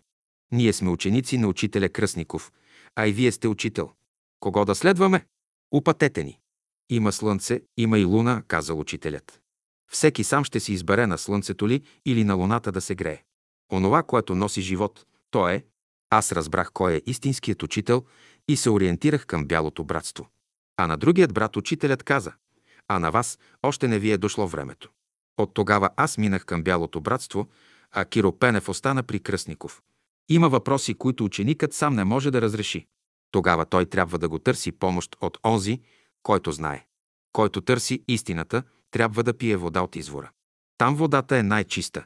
Глава 50. 12 учители. Един летен ден през 1940 или 1941 година сестра Савка, стенографката, минава през поляната, вижда учителя сам на пейката при централния стълб и пожелала да отиде при него. Но не, че имала нещо да го пита, а само да го поздрави. Що ми минала тази мисъл, веднага се насочила към него. Но преди тя да стигне при него, той още отдалеч и заговорил. Ти знаеш ли, Савке, че ученикът един ден ще бъде подложен на изпит. Какъв изпит, учителю? Пред него ще се явят 12 учители, съвършено еднакви по външност. А той трябва да познае кой е неговият учител. Мъчна работа е учителю. Това ще бъде най-големият ви изпит. Да познаеш духа на истината и да я различиш от духа на заблуждението. Как девойката Жана Дарк е познала своя крал, когато никога не била виждала. Преоблечен в прости войнишки дрехи, само чрез интуицията си. Ето защо ученикът трябва да работи над себе си и да развие своята интуиция. Или по пътя на духовното виждане. Или по пътя на духа. И чрез духа. Който има развита сензитивност, биополе, по-лесно ще се ориентира. Правете опити. Свържете се с истински учител. Глава 51. Трите круши. Приятелка на една сестра от изгрева през една лятна вакансия отишла на изгрева. Сестрата тайно страдала от индиферентността и към учението на учителя. Ето защо много и се искало да я запознае с учителя. Намерила подходящ момент и им уредила среща. На уречения ден и час те се срещнали. Учителят я приял на разговор. Но тъй като тя не проявила никакъв интерес, учителят й задал още няколко въпроса и срещата свършила. На излизане тя видяла на масата, зад паравана, три хубави круши и тайно ги пожелала. Сестрата я чакала навън и те се отправили към дома. В това време учителят праща брат Ради с трите круши, за да ги предаде на учителката, която току-що била при него. Настига го при жилището и дава крушите. Тогава тя възкликнала от изненада и казала, «Ма Димитринке, ма сестро, твоят учител не бил обикновен човек. Той чете мислите на хората. Аз на излизане от приемната видях тия хубави круши и си ги пожелах. Казах на себе си, че ако и аз ям такива круши, и аз ставам учител. Сега разбрах, че за него няма нищо скрито. Той всичко вижда. Всичко разбира и всичко знае. Той е велик като Христа. И тъй. Трите круши помогнали учителката, приятелка на Димитринка, да познае учителя. Духът Божий, Духът Святи създава учителя. Глава 52. Чайникът на учителя. Един празничен ден учителят с приятели от София и от изгрева били на екскурзия до бивака на Витуша. Денят бил хубав, слънчев, предразполагащ за песни и разговори. Никой не усетил как денят преминал и дошло време да си тръгват обратно. Едни за изгрева, други за София. Върнали се пак по същия път през село Драгалевци. Когато вече били по селото на шосето, настига ги лека кола, която те спряли и помолили за услуга. Можете ли да отнесете този чайник до изгрева? Можем, бил отговорът. Там на кого ще го дадем? Ще има човек да ви посрещне, казал учителят. И подали тежкия бакарен чайник. Колата потеглила. Групата с учителя продължавала пеша. Само след десетина минути леката кола пристигнала на изгрева. Учителят идва от към изгрева, за да ги посрещне. Те, като го видели, много се зачудили. Как е могъл да ги превари? Групата била след тях. Никоя кола не ги е стигала и задминавала. Как тогава господин Дънов ги бе преварил? Чудели се пътниците от леката кола, които носели чайника. Как бе станало това, никой не знаел. Учителят през цялото време е бил с групата, която подала чайника. А ето на изгрева сякаш има друг учител, досущ еднакъв стоя, който им подал чайника. Ето един случай, когато учителят се явява в две лица едновременно. Глава 53. Чергата от улица Опалченска, 66. Когато се строял братския салон на изгрева, един млад брат, който бил почти юноша, стоял пред приемната на учителя, готов да свърши някаква работа, когато учителят го попитал.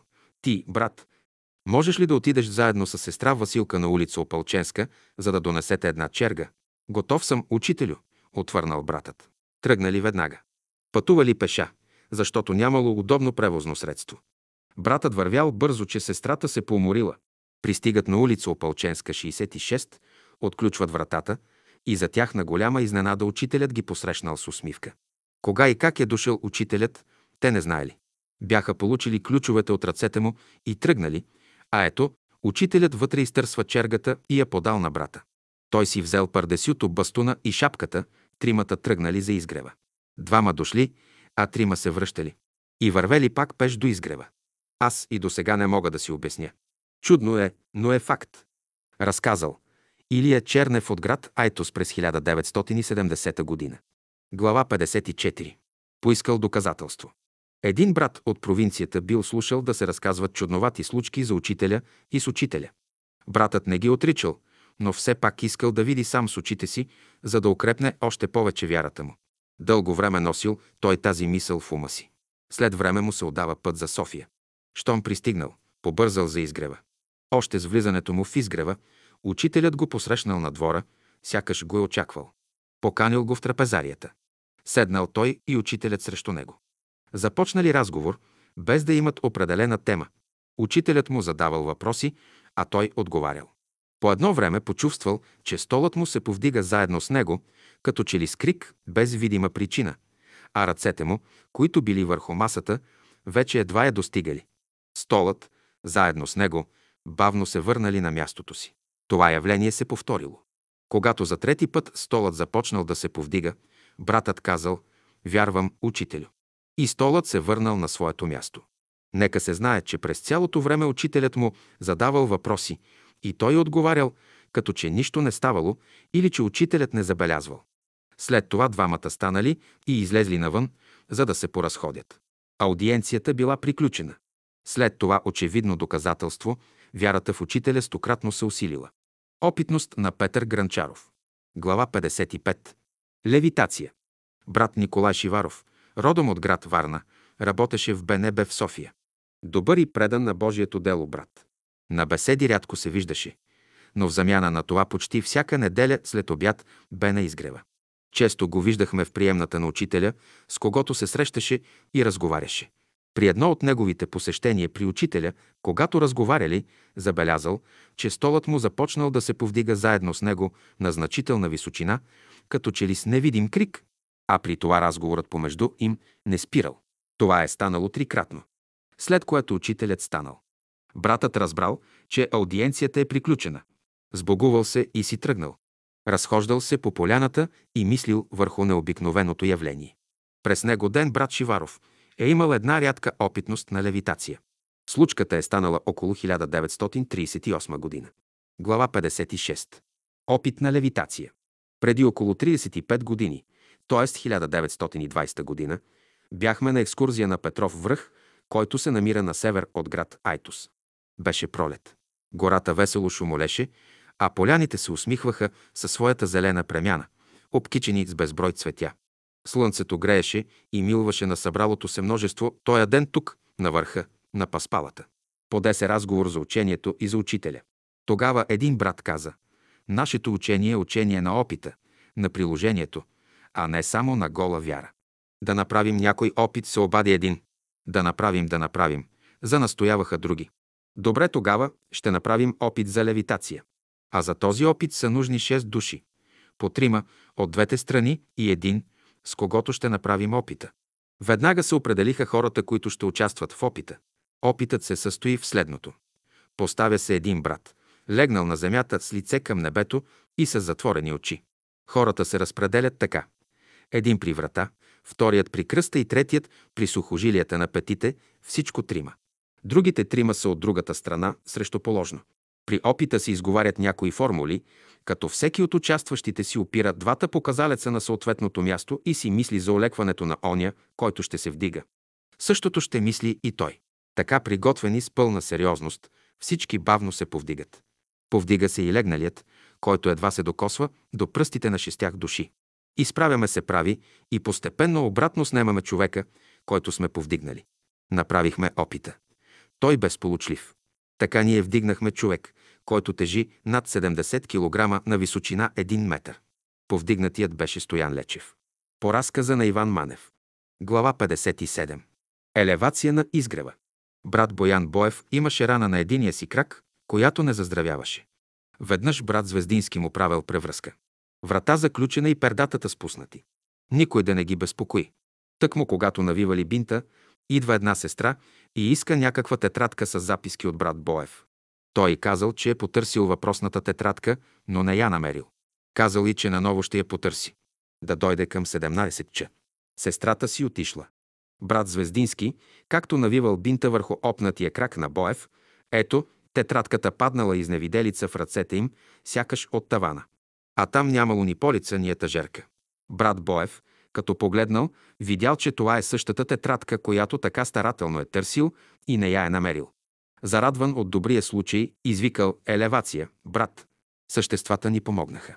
Невъзможното стана възможно. След обяд, като дойде сестрата, ще я зарадваме. Не са малко случаите, когато някои търсени предмети сякаш изведнъж изчезват от пред очите ни или пък ги намираме, след като ги търсим старателно. Случки има, но ние сме ги отминали, без да им обърнем внимание. От ученика се иска будно съзнание. Глава 58. Лекуване на ангина. Нестор Илиев разказваше. Един есенен ден аз и брат ми отидохме на изгрева да се поразходим. Обикаляхме поляната и се разговаряхме за разни въпроси, без да забележим кога бяха минали няколко часа. Той ми каза, че го боли гърлото и поради тази причина трябва да се прибере в квартирата и се полекува. Но как? И той не знаеше. Тръгнахме за града. Но като минавахме покрай салона, хрумна ми да се отбия и попитам учителя за болното му гърло. Качвам се по стълбите и чукам на вратата. Тя се отвори и се показа учителят. Какво има? Попитаме той. Брат ми го боли гърлото. Как да го лекуваме? Нека дойде. Повиках го и го представих на учителя. Още като го видя, като се ръкуваше, хвана двете му ръце, след като ги държа десетина секунди, ги пусна. Рекох да пие гореща вода и ще мине. Водата ще го излекува. Слизам долу и казвам на брат ми да пие гореща вода и ще оздравее. Илач, Илач, ми каза той. Какво иска? ме попита учителят. Иска Илач, иска лекарство. Духнете му малко сухо кафе в гърлото. Тръгнахме си за града. Едва бяхме дошли до улица Граф Игнатиев и брат ми усетил, че гърлото му е здраво, че не го боли и че може вече свободно да преглъща. Зарадвахме се и двамата. Гърлото бе оздравяло и без лекарство. Как? Глава 59. Влакът спря на полето. Брат Георги Куртев разказва. Живеех в Айтос. Бях медицински фелдшер. Имах работа в София при учителя. Взех влака и отпътувах. Беше пролет. Китна пролет. Зелените площи на нивите или вадите действаха ободряващо на духа, а синьото небе успокояваше. Влакът летеше с голяма бързина, сякаш искаше да изпревари времето. Пристигнах на изгрева. Срещнах се с учителя. Разговаряхме по разни въпроси. Много неща се изясниха, погледнати от по-високо. Както винаги, останах много доволен от срещата. Когато бях вече прав и готов да си тръгна, учителят ми каза, че когато се намеря в трудно положение, да произнеса следната формула. Бог е любов три пъти. Чух я, но след малко я забравих. Качих се на влака и отпътувах към Айтос. Влакът бе пълен. Времето прохладно. Пътуването приятно. Бързах да пристигна в Айтос, защото имах възложена от учителя задача. По разписание трябваше да пристигна на време и заваря приятелите в братския салон. Това бе по план. Но когато минахме гара Стрелжа, влакът спря на полето. Никой не знаеше причината. Мъжете наслязоха от влака да пушат. Слязох и аз. Времето тече. Ето, минават 1520 минути, а влакът не тръгва. Пропускам времето, а имах срочна задача. Започнах па се безпокоя. В това време се сетих за формулата и отидох настрани, за да си я кажа. А точно по това време един от прикачвачите чукна с чук на едно място и извика. Ето къде е била причината и влакът веднага тръгна. Така че ние едва успяхме да се качим. Той навакса закъснението и пристигна на време. Изпълних задачата. Въпроси за размишление. Защо спря влака? Някой може да каже, че това е станало случайно. Но който познава вътрешните закони на природата, ще разбере, че има разумни сили, които действат над механизма на влака. Може би оня, който е дал формулата, бе създал условия тя да потрябва, за да се провери силата й. Физическите закони за гравитацията, за енергията, за плаването на телата и други могат да бъдат неутрализирани чрез силата на вътрешните закони. Тук ще споменем само два случая. Безтегловността не анулира ли гравитацията? В пусти места извирала горчива вода, от която хората заболявали. Пророк Елисей се помолил и пуснал в извора сол и тя станала сладка. Загубила се горчивината й. Станала пивка. Ако капнеш студена вода върху хипнотизиран и му внушиш, че това е сярна или солна киселина, веднага ще се яви обрив като от киселина. Христос и учениците му пътували с лодка по море. Скоро се стъмнило и те веднага се намерили на близо 100 мили от мястото, откъдето тръгнали. Има и много други случаи, явни, но непознати нам. Вътрешните окултни закони са над физическите. Глава 60. Трите бележки. Било октомври или ноември 1942 година, когато един брат минавал край приемната на учителя. Учителят го повикал и когато брата отишъл при него, той бръкнал в джоба си и извадил три бележки, написани с мастило, сгънати на две. Казал на брата да занесе тези бележки в София и да ги даде на три различни места, като се постарае да запомни къщите. На стопаните да каже да пазят тези бележки. Праща ги учителят. Братът изпълнил поръчението, занасяйки бележките. През това време станали няколко бомбандировки. След около месец учителят повикал брата и го пратил да провери къщите, където бил оставил бележките. Братът отишъл на същите места и какво да види? Наоколо къщите били съборени. Само тези три къщи запазени от бомбите. Въпроси за размишление. Какво са съдържали тези бележки, братът не знае, защото не ги бил прочел. Но можем само да предполагаме, че те са съдържали магически формули. И за да опита силата им, дал ги на брата, за да има жив свидетел за силата на формулите, чрез които се проверява могъщата сила на духа. Братът не прочел бележките, за да не се сметне от негова страна като любопитство. И още, защото не му било поръчено да ги прочете. Това били магически формули, останали в тайна. Глава 61. Разтоварване. Една жена отскоро започнала да посещава изгрева и неделните беседи. Научила тя, че учителят препоръчва да се пости поне един ден седмично и то 24 часа. Всички, които срещала, познати от братството, все практикували 24 часа пост седмично. Окоръжила се и решила и тя да опита да се поразтовари. А имало защо. Тя била едва на 50 години, а теглото й било над 100 кг. Тежък товар носела, от който трябвало да се поразтовари. Дните от седмицата минавали и ето, че дошъл уреченият ден за разтоварване. Станало обяд. Хапнала си порядъчно, за да издържи до следния обяд. Вечерта си легнала на обичайното време, но не могла да заспи. Мисълта, че не е вечеряла, не й давала покой. Ами ако през нощта ми стане лошо от глад? Сънят побегнал. Тя цял живот яла по 3 и 4 пъти на ден, а ето сега за първи път в живота си да легне, без да вечеря, нито хапка в устата. Станало късна нощ. Вече и се спи, но се страхувала да се отпусне. Да не би като заспи и да умре. Едва изтраяла до 12 часа полунощ и станала. Започнала да си хапва от това, от онова. И това продължило, докато се разсъмне. Не издържала. И вместо разтоварване, тя изяла повече храна, отколкото за цял ден, без да усети насищане. Разказваме горния случай не да осмеем някого, а само да обърнем внимание какъв могъщ фактор е внушението. Че като не ядеш ден, два, пет или десет, ще умреш. Умира се не от глад, а от самовнушение, че като не ядем, ще умрем. Внушението е нож с две остриета. Може да те убие, а може и да те съживи и обнови. Ето защо се препоръчва положителното самовнушение, като постоянен метод за работа. Глава 62. Да се върне. През 1942 г. един брат от София бил в Австрия, където бил повече от половин година. Не било спокойно. Политическата атмосфера все повече се нажежавала. Чужденците бързали да се върнат, всеки в родината си, а братът все се бавел. Не можел да се реши какво да прави. Тогава негови близки в София отиват при учителя за съвет. Учителю, братът е в Австрия. Какво да правим? Да се върне, рекох. Пишете му, казал учителят. Братът получил писмото. Визата била готова и тръгва за България. Само ден, два след неговото отпътуване и границата била затворена.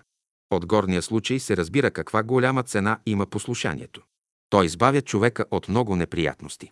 Глава 63. Няма да замине. През есента на 1943 г. в УПА от 5-6 младежи си приготвят паспорти, за да заминат за Германия. Между тях е бил и Данчо Богданов от София. Радвали се всички, че отиват да следват, но все пак не били спокойни, без да знаят причината.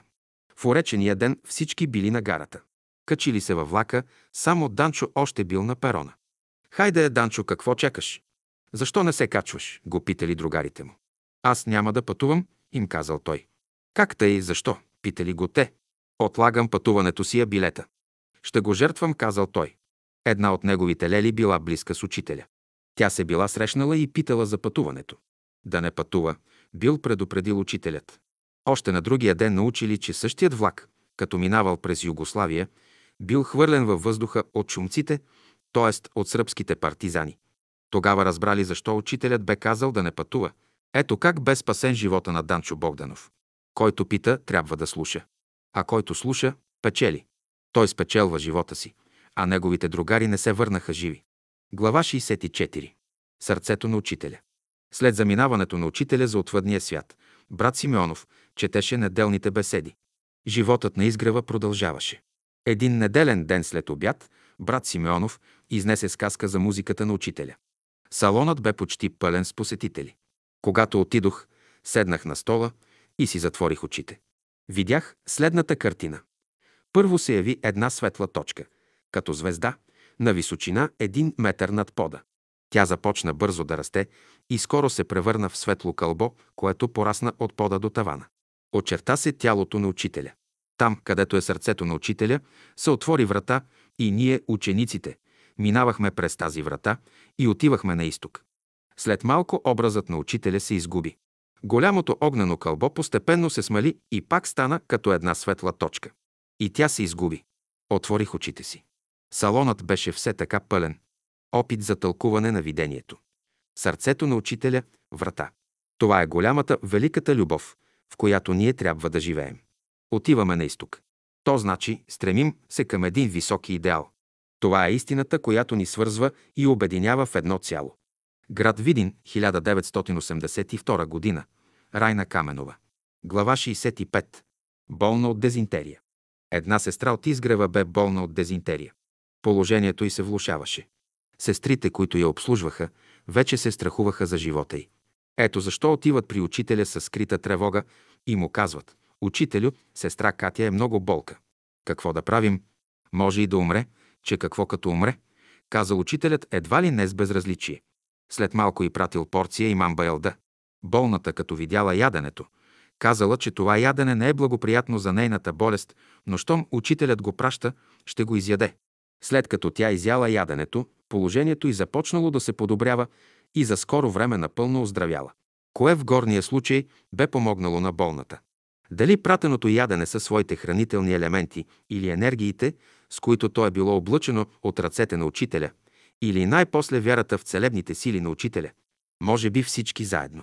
Ето, и това е едно от многобройните всекидневни малки чудеса, които ставаха пред очите на близки и далечни, които можеха да ги видят. Глава 66. Учителят на Витуше. През есента на 1942 г. Една малка група от десетина души отивахме всеки ден с учителя на Витуша. Но не отивахме до бивака, а само до кладенчето. След малка почивка се връщахме, след като четяхме молитви и пеехме песни. На отиване и на връщане почти не се водеха разговори. Учителят бе замислен, сериозен, но защо не знаехме. Можехме само да предполагаме. Водеше се война в далечния изток. Веднъж, току-що бяхме пристигнали на мястото при кладенчето и бяхме седнали. Учителят стана прав и ни покани всички да се изправим на молитва. Там, някъде далеч, на другия край на земното кълбо се води ужасна война. Хиляди човешки животи се покусяват. Онези, които виждат и чуват отдалече за страданията на хиляди хора, страдат много повече от нас, обикновените. Понякога ние, обладани от особени чувства, искаме да ни се отворят духовните очи и уши, без даже да имаме представа какъв голям ужас то би представлявало за нас. Ето защо учителят ни съветва да не искаме духовни дарби, преди да сме развили у нас своите добродетели, за да можем да носим страданията и радостите, които ни заобикалят. Глава 67. Великанът в езерото. Последователите на учителя, общество, бяло братство, всеко лято лагеруват при седемте езера в обятията на Рила. Едва бе минало лятото и вече очакваха следващото. Толкова много се бяха привързали към планините, особено към Рила, че животът им сякаш нямаше да бъде пълноценен, ако не се отиде поне за няколко дни на благословената Рила, която разтваряше двери за уния, които я обичаха и тъжаха за нея, когато бяхме далеч. Горещият летен ден вече отмина. Слънцето се закри зад величествения хребет на Петото езеро.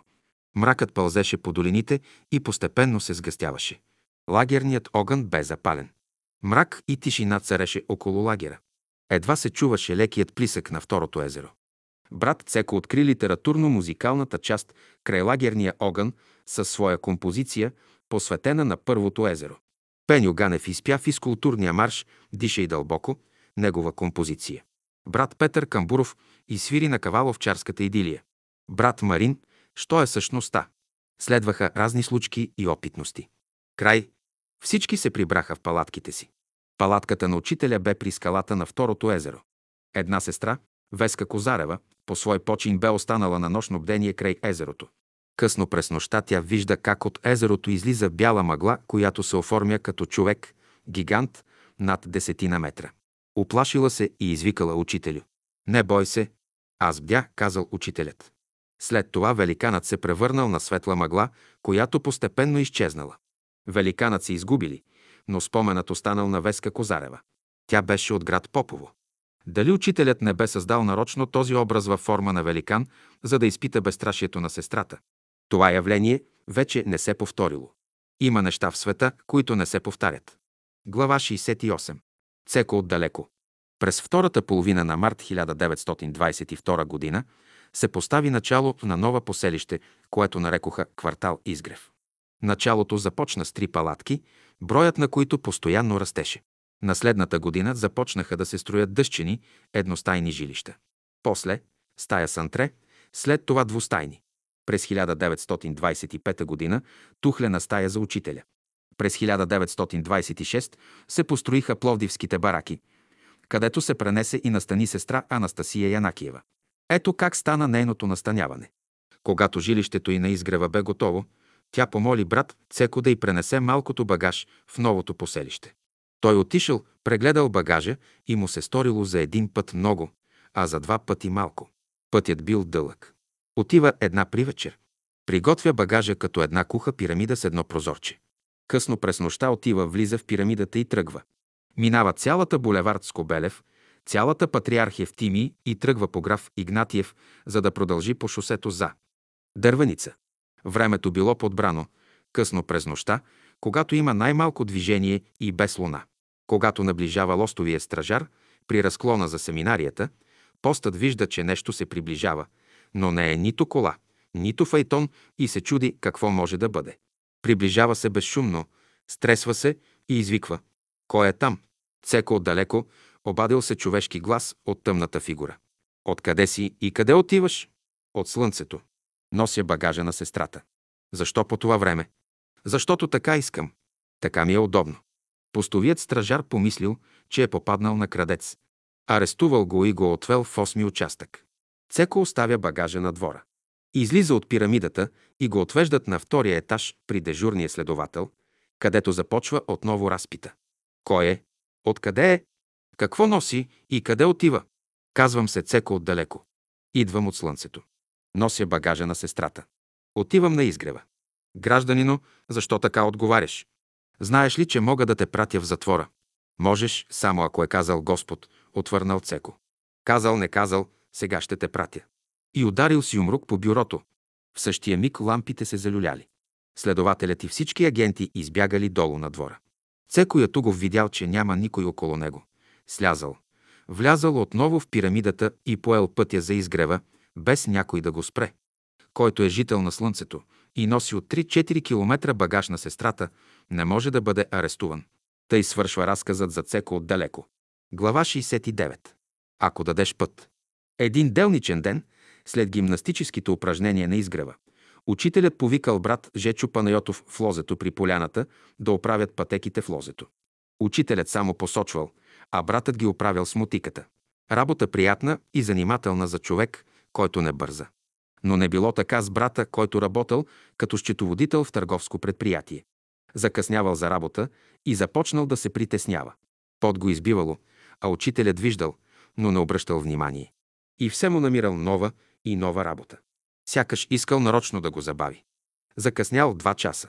Шефовете го видяли, но не обърнали внимание на закъснението, понеже били увлечени в разговор. Като видял това, братът си казал, само дето съм се притеснявал. Тогава една мисъл завладяла съзнанието му. Дадеш ли път първо на Божественото, тогава и твоята работа ще се нареди по един естествен път. Ето, такъв е бил случаят с брат Жечо. Тук може да се допусне и друго, че учителят вижда и нарежда нещата така, че да изглежда, че сами се нареждат. Зад всичко стои една разумна сила, която ръководи събитията в нашия живот. Глава 70. Ще настанат времена. Времето за провеждане на братските събори бе обикновено на 19 август и траят няколко дни. Това правило се спазваше от десетки години. Но ето, че дойде едно изключение. Съборът през 1943 г. се проведе на 15 юли. Приятелите недоумяваха. Защо се допусна това изключение? На този мълчаливо задаван въпрос учителят отговори, че по-късно ще настанат времена, които не ще са благоприятни за провеждане на събора. Запомниха го, но никой не предполагаше какво може да се случи. И ето как се развиха събитията. В началото на август фюрерът, Хитлер, повикал нашия цар в Берлин за преговори. Върна се болен и скоро се помина. Това бе на 28 август 1943 година. Обяви се всенароден траур, време, неблагоприятно за провеждане на събора. Настанаха онези времена, които очаквахме, но не ги знаехме. И от горния факт, смъртта на цар Борис III стана явно, че от духовните очи на учителя няма нищо скрито и че той знае предварително как ще се развият събитията както у нас, така и другаде. И вземаше необходимите предохранителни мерки. Разказал Жечо Панайотов. Глава 71. Подареният петел. Веднъж брат Ради, който бе стопански отговорник на изгрева, един пазарен ден отива в града да купи голяма мутика, като за него. Понеже не намерил, поръчал си. И вече се връщал, когато срещнал селянин, който носил един хубав червен петел за пазара. Хей, байно, продаваш ли го? Попитал Ради. Продавам го, колко ще му искаш? Пет лева. Ето ти парите. Дай петела. Петелът го погледнал в очите приятелски. Сякаш му благодарил за спасението от ножа. Вървял ради из пътя и се радвал, че спасил един живот. Ето, това е едно малко добро, което направих, си мислял ради. Ще го подаря на учителя, да му пее и да го буди. Ще го зарадвам. С такива размишления стигнал изгрева. Отива ради при учителя, ухилен до уши, че му носи този дар. Да го зарадва. Добре, ради, но кой ще се грижи за него? Аз ще се грижа. Ще му направя и курник. Купил му и кокошка. Да не е сам. Петелът пеел и будил всички в утринния сън. След известно време учителят в една неделна беседа, когато говорил за частната собственост, усмихнал се и казал, че и той има частна собственост. Един подарен петел и разказал за случая. След това казал да купуваме петли от селените, да ги спасим от ножа. По този начин светът няма да се оправи. Иска се време да се повдигне съзнанието на хората, те сами да се откажат да колят. Този е пътят. Трябва хората да се превъзпитат в нов дух. да се цени и пази живота, като дар Божий, както и да проявим любов към всичко живо, което ни заобикаля. Кога ще стане това? Когато Бог заживее във всички сърца, когато станем Негови деца. Глава 72. Великият учител. Един есенен ден през 1944 г., след като учителят се бе завърнал от село Марчаево, бил вън на площадката пред гостната. Пристига и брат Неделчо Попов от работа, за да го поздрави с целуване на десницата му. Тогава учителят се обърнал към него с голяма тъга в душата. Сякаш бе дълго очаквал тази среща с думите «Делю, Делио, вече ще ви оставя». На кого ще ни оставите, учителю? На най-великия учител. Кой е той? Ние познаваме ли го? Страданието, отговорил учителят. От тези думи на учителя, в които имало много скръп и стеена мъка в неговото любящо сърце, се разбирало, че той вече се подготвя за напускане този свят на промените. И само ни загатва за големите промени, които ще настъпят в живота на народите, а и на цялото човечество. За горната случка разказал Неделчо на брат Гавраил Величков, Галито, през 1950 г. на изгрева в София. Глава 73. Пликът. През 1927 г. се строеше салона на изгрева. Строежът се ръководеше от архитект Николов от град Стара Загора. Работата по строежа започна на 1 август и завърши на 29 същия месец. Участваха и брати от Айтос, като Васил Долапчиев и други. След свършването на събора реших да си отивам, но нямах пари за път ни по влака. Мина ми мисълта да поискам заем от брат Тодор Стоименов. Когато тръгнах за към дома му, срещнах учителя. На никого не бях казвала къде отивам и защо. Тогава учителят ме спря и ми даде един плик, който съдържаше точната сума за билета по влака. Така се върнах читава и здрава с празния плик. Братската градина. Айтос, 25 октомври 1987 година. Разказала Иринка Славова. И този случай потвърждава, че учителят знае нашите нужди и ни отговаря на време, като ни помага пряко или чрез друго лице. Глава 74. Вече да не идваш. Една сестра от София заминавала на курорт. На улицата я среща една бедна жена и я моли за помощ. Сестрата й дала 80 лева, всичко, което имала у себе си. И понеже си носела спестовната книжка, била спокойна. Бедната жена, изненадана от нейния жест, казала смутено. Аз исках по-малко. Не, вземи ги всичките. Те са за тебе. Господ ти ги праща. Бедната жена си записала адреса, за да може да й ги върне, когато има възможност. Тъжителката я посетила още няколко пъти за нова помощ, тъй че кредитът станал 400 лева. Когато й давала и последната сума от 100 лева, казала й «Вече да не идваш». Жената си отишла с понижен дух, но нищо не казала. Още следващите два-три дни ми донесоха работа от две места и ми платиха по 200 лева, колкото и бях дала, разказва сестрата своята опитност. Небето не ме остави. Но аз проявих нетърпение, което отчитам като голяма моя грешка и се срамувам от постъпката си. Весела Несторова. Глава 75. Лекуване без лекарство. През месец май 1940 г. дошли на изгрева две жени с болни сърца. Слушали беседа от учителя, от която останали доволни. През време на беседата учителят, между другото, казал, че всяка болест може да се лекува, може с лекарства, а може и без лекарства. Новите слушателки се заинтересували. Когато беседата привършила и учителят бил излязъл вън на въздух, те се приближили и го запитали. Учителю, ние имаме болни сърца. Как да се лекуваме? До сега много лекарства опитахме, но полза почти няма. Вие какво ще ни препоръчате? Поливайте цветята. Но не само веднъж, а всеки ден. С томни или дамаджани, всеки ден ще ходите на изворчето Диана Бат и ще ги поливате. Това е лекарството. Като казал това, учителят се отдалечил. Двете жени с дамаджани през цялото лято поливали цветните алеи на изгрева. А за благодарност те изпращали своето ухание. Така незабелязано минало лятото. Когато дошло есен, отишли да се прегледат на лекар, който установил, че е настъпило голямо подобрение. А когато дошла новата пролет, те продължили по същия начин своето лечение. Лекарство без пари. Глава 76. В пелени. Дъщерята на една сестра от провинцията разказва. Майка ми се помина преди няколко години. Много тъжах по нейната загуба.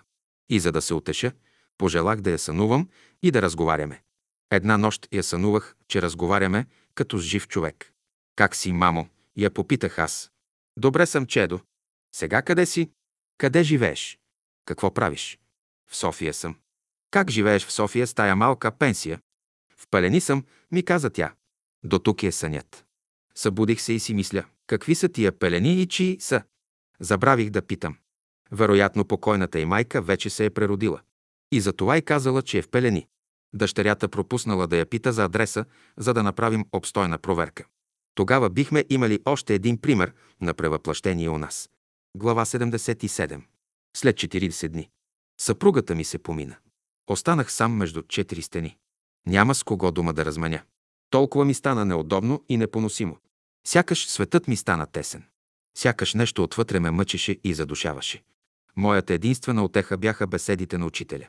Когато ги четях и препрочитах, много въпроси ми се доизясниха. Светлината на ума ми се увеличи. Вече много неща, които срещах в заобикалящия ме живот, ги виждах в нова светлина. Радвах се, че бях намерил този духовен път, по който учителят ни води. Един ден, когато четях едно томче от беседите, срещнах нещо, което отблизо ме заинтересува. Понеже много тежко изживях разделата с моята другарка, това ми дойде като балсам. Вие скърбите за вашите заминали близки, а те са около вас.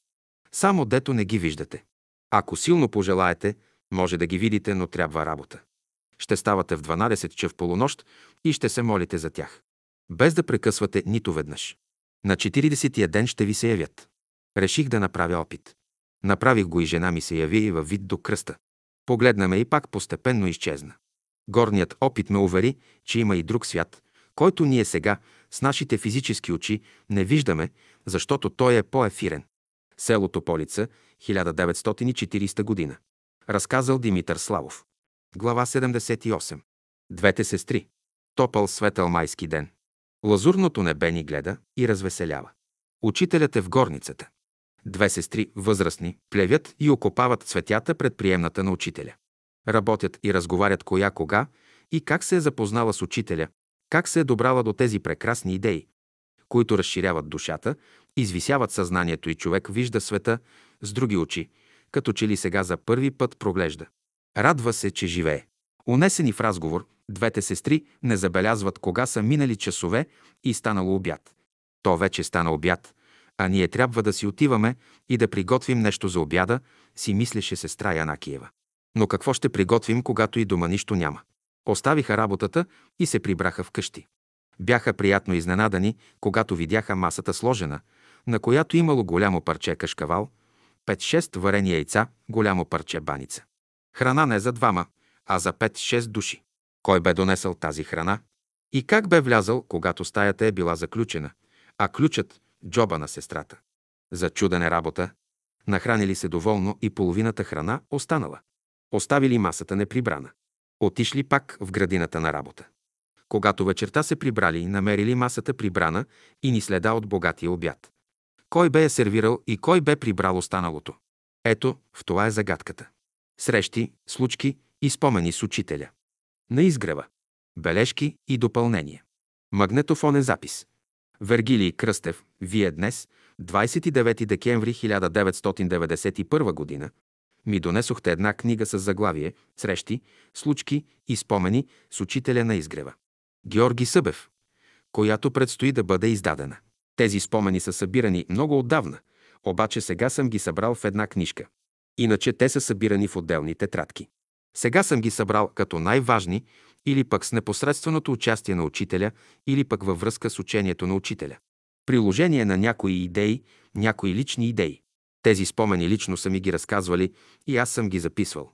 Тук са посочени много имена, а някъде съм пропуснал да пиша имената. Това са срещи и спомени с учителя от изгрева. Вергилий Кръстев. Други случки имате ли оставени в другите тетрадки? Георги Събев. Имам още други около 4 тома тетрадки, 400-500 страници. Някои спомени от тях ги има тука, обаче другите, големият брой не са тука. Тука са най-малкото случки. Тук са случки само с учителя, те са 84 страници. Другите материали са пак с учителя, но те са, например, някой го е сънувал, някои са получили съвет от учителя да направят нещо и така нататък, пак във връзка с учението на учителя, с идеите на учителя Има срещи с учителя или кореспонденция с учителя, писано, общувано различни поводи са се случили, за да се срещнат с учителя и тия неща съм ги описал, когато съм ги намерил за интересни. Вергилий Кръстев. Аз имам просто една идея тези 84 страници, те са малко за една книжка. Например, това да бъде първият том на една книга в бъдеще, първи том, които са срещи, случки и спомени с учителя от изгрева. А други втори том – срещи и случки от провинцията. Това да бъде вторият том. Аз предлагам така. Ти първата част си е направил. Сега да вземеш да подбереш материала за втората част. Георги Събев. Той, материалът е събран. Само трябва да извлека тези, които са тука, да не се повторят. Тоест да извадя всичко от моите тетрадки, което може много лесно да стане на ксерокс. А това струва вече много скъпо. Иначе не знам как могат да се извадят. Те са направени на сборници, аз имах копия, но те са раздадени. Аз имам само оригинала. Не съм държал сметка къде са раздадени копията, да ги търся. Всички сам съм ги съчинил и сам съм написал, печатал и подвързал. Всичко съм вършил сам. Тази книга Срещи, случки и спомени с учителя от изгрева, първият разказ «Къде е изгрева?». Тук се споменава за лицето Мирчо, което съм аз. Съображението ми да сложа това име е да не бъда обвинен в чтеславие. Заради това съм скрил името си. Вергилий Кръстев. Аз смятам, че тук трябва да го има твоето име. Това е мое мнение. Защо? Защото минаха много години, вие останахте 4-5 човека и това е документално нещо. Ти си авторът и няма смисъл да се прави на разказ, когато това е твой личен спомен. То е достоверно. Значи в бъдеще ще бъде твоето име. Георги Събев, ще сложа моето име. Това е сестра Димитра от село Горица, бившата поморийска околия, сега Бургаско. Заболяла тежко и два месеца я лекуват в Александровата болница. Това е във връзка с телепатия. Сестрата се намира в опасност в гората, някой мъж я следи. Тя се помолва, а в това време учителят е на беседа, значи е заед. Учителят намира най-подходящия човек в случая, мене в момента. Телепатически ме изкарва навънка да чета на въздух и ме насочва към гората. Аз отивам в гората и вървях, вървях и мисълта ме движеше напред и като видях сестрата с бялата кърпа, заговорих с нея и разбрах, че тя търси мене, търси изгрева и търси моята жена, единственият човек, когато познава. А случаят е интересен заради той, защото учителят намира най-подходящото лице в мене, в моето лице, защото всички други хора са на беседа. Единственият свободен човек съм аз и заради той той ме изпраща навънка. Аз имах сесия и трябваше да подготвя лекциите за университета. Вергилий Кръстев. Второто е запалените лампи. Георги Събев. Този случай го разказвам аз, защото аз съм участникът в смисъл, че единият работи в държавна печатница, а другият работи като словослагател, който искаше да ме завърбува в фашистката организация Родна защита. Той не знаеше, че аз съм на изгрева. Приказвахме, понеже стана дума за изгрева. Той ми се довери, че са решили да отидат горе и ще избият всички дановисти. Казва ми да си приготвя един бастун и той ще ми каже, когато бъде определена датата на заговора, да се присъединя към тях, да отидем там да действаме, значи да проведем Вартоломеева нощ на изгрева. Работникът, който ми го каза, се казва Илия, само през името му забравих.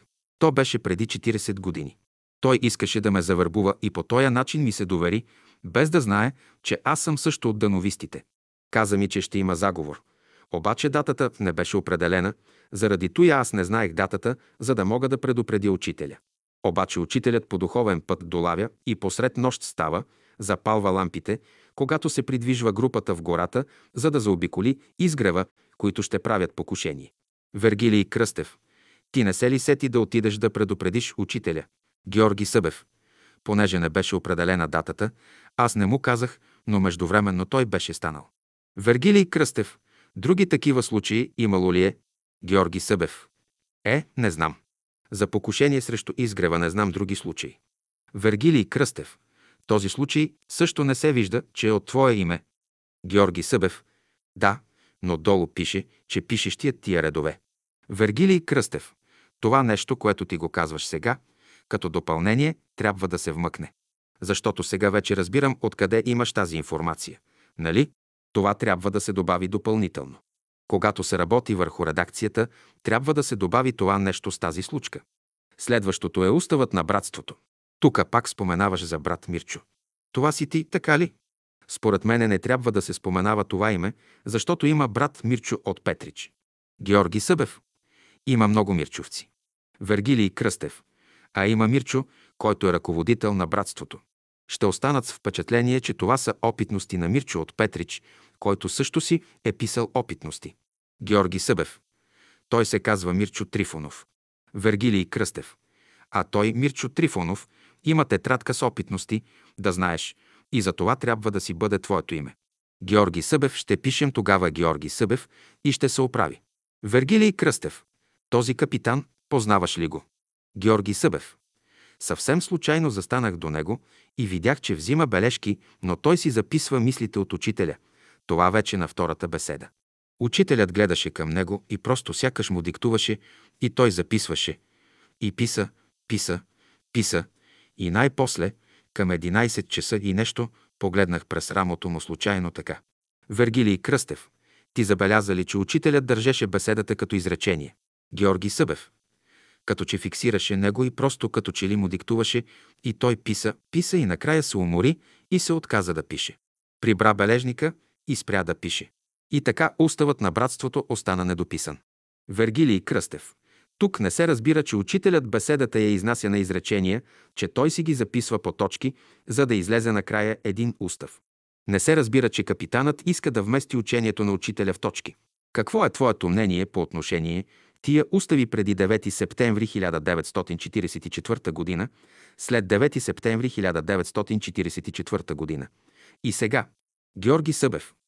Ами братството трябва да си има едни основни правила, които да го ръководят. Вергилий Кръстев. Ами това, което ти внасяш с правилата, е също устав. Георги Събев. Е, то е опитност, защото до тогава нямаше устав. Вергилий Кръстев. Аз, например, съм срещу устава, като кажат утре, че не може без устав, ще кажа. Има една опитност с Георги Събев. Прочетете. Ама той има не само твоята опитност, има като твоята 15 опитности срещу уставите. Пък твоята опитност ще влезе именно там, срещу уставите, т.е. срещу тези, които искат да правят устави, т.е. това учение да го вместят в 5-6 реда. Тази опитност е много хубава, но трябва да се добавят именно тези неща, нали? Следващият разказ е моята печка. Сега тук става въпрос за Звездински. Кои беше този брат Звездински? Георги Събев. Брат Звездински беше медицински фелдшер в Дупница, обаче по-късно се прехвърли в София. Работеше за общественото осигуряване и живееше в града. По-късно дойде на изгрева и тук е случаят, който описваме. Той живее в една барака и понеже останал без работа. Вергилий Кръстев, да си спомняш още нещо от него. Георги Събев, може да си спомня, но сега не знам. Вергилий Кръстев. Ти казваш, че той е бил анархист-комунист. Георги Събев. Да, анархист-комунист, с оръжието в ръка, искал да служи на народа, но после, като се запознава с идеите на учителя, оставя оръжието и взима вече духовното оръжие, словото на учителя, и с него работи. Вергилий Кръстев. Този случай, който го описваш, тази сестра как се казваше? Георги Събев. Еленка Хаджи Григорова. Понеже той беше стенограф, водеше по-подробни бележки, а пък тя беше учителка и работеше в провинцията, искаше да има попълни бележки от беседата. И отива при него за справка от неговия стенограм да си попълни записките. По тоя повод отива там, сварва го в съвсем студена стая, както е разказано, да не го повтаряме. Вергилий Кръстев. Сега, какво имал той в печката, комунистическа литература ли или каква? Георги Събев. Нищо нямало, защото той бил без работа човекът, нямал въглища, няма дърва, няма нищо. Вергилий Кръстев. Но тук не е описано това нещо. Георги Събев. Нямал пари да си купи въглища, за да си запали печката. С банкнота, дадена му от учителя, си купил дърва и печката почнала да отоплява. Вергилий Кръстев. Това е вече друго. Сега видението на детето. Георги Събев. Това е случай, който ми разправи брат Димитър Звездински. Той ми го разказа. Той не беше женен, но брат му, Михаил, който е по-малък, беше женен и имаше дете, а Димитър остана неженен. А това е братовото му дете на Михаил детето. То се казваше Христо. Ицко. Вергилий Кръстев. Значи това е след заминаването на учителя. Георги Събев. Детето силно пожелало да го види и се покатерило и го видяло, защото силно пожелало това да види къде е живял учителят, а забравило, че той си е заминал. Ами той, учителят вътре, там, на канапето и размишлява, казва. И като ме погледна, ми каза това и показва с пръст, да мълча, да не казвам. Значи учителят се показал на детето, Вергилий Кръстев. Тук е малкият приятел. Георги Събев. Детето Христо на Михаил Звездински. Той е малкият приятел на Чичо си Димитър. Вергилий Кръстев, Димитър и Борис Димитров бяха неразделни приятели. Георги Събев. Борис Димитров работеше в обществено осигуряване. Много добър и ревностен брат, но беше паднал на врата си и беше с набит врат. Димитър Звездински се оплаква, че няма приятели и че му е много скучно. Брат Борис си е заминал. Детето се разчувствало, прегърнало го и казало «Чичо, ами аз не съм ли ти приятел? С мене ще хортуваш, с мене ще дружиш, с мене ще разговаряш. Вергилий Кръстев, ти всичко знаеш. Една сестра, учителка, отива през лятото на изгрева при нейна приятелка, Димитринка Атанасова. Димитринка я посреща, при която е на гости. Георги Събев. Не си спомням кой ми го е разказал, но случаят е действителен. Учителят всичко знае, но разпитва ученика, за да види колко ще каже истината по даден въпрос.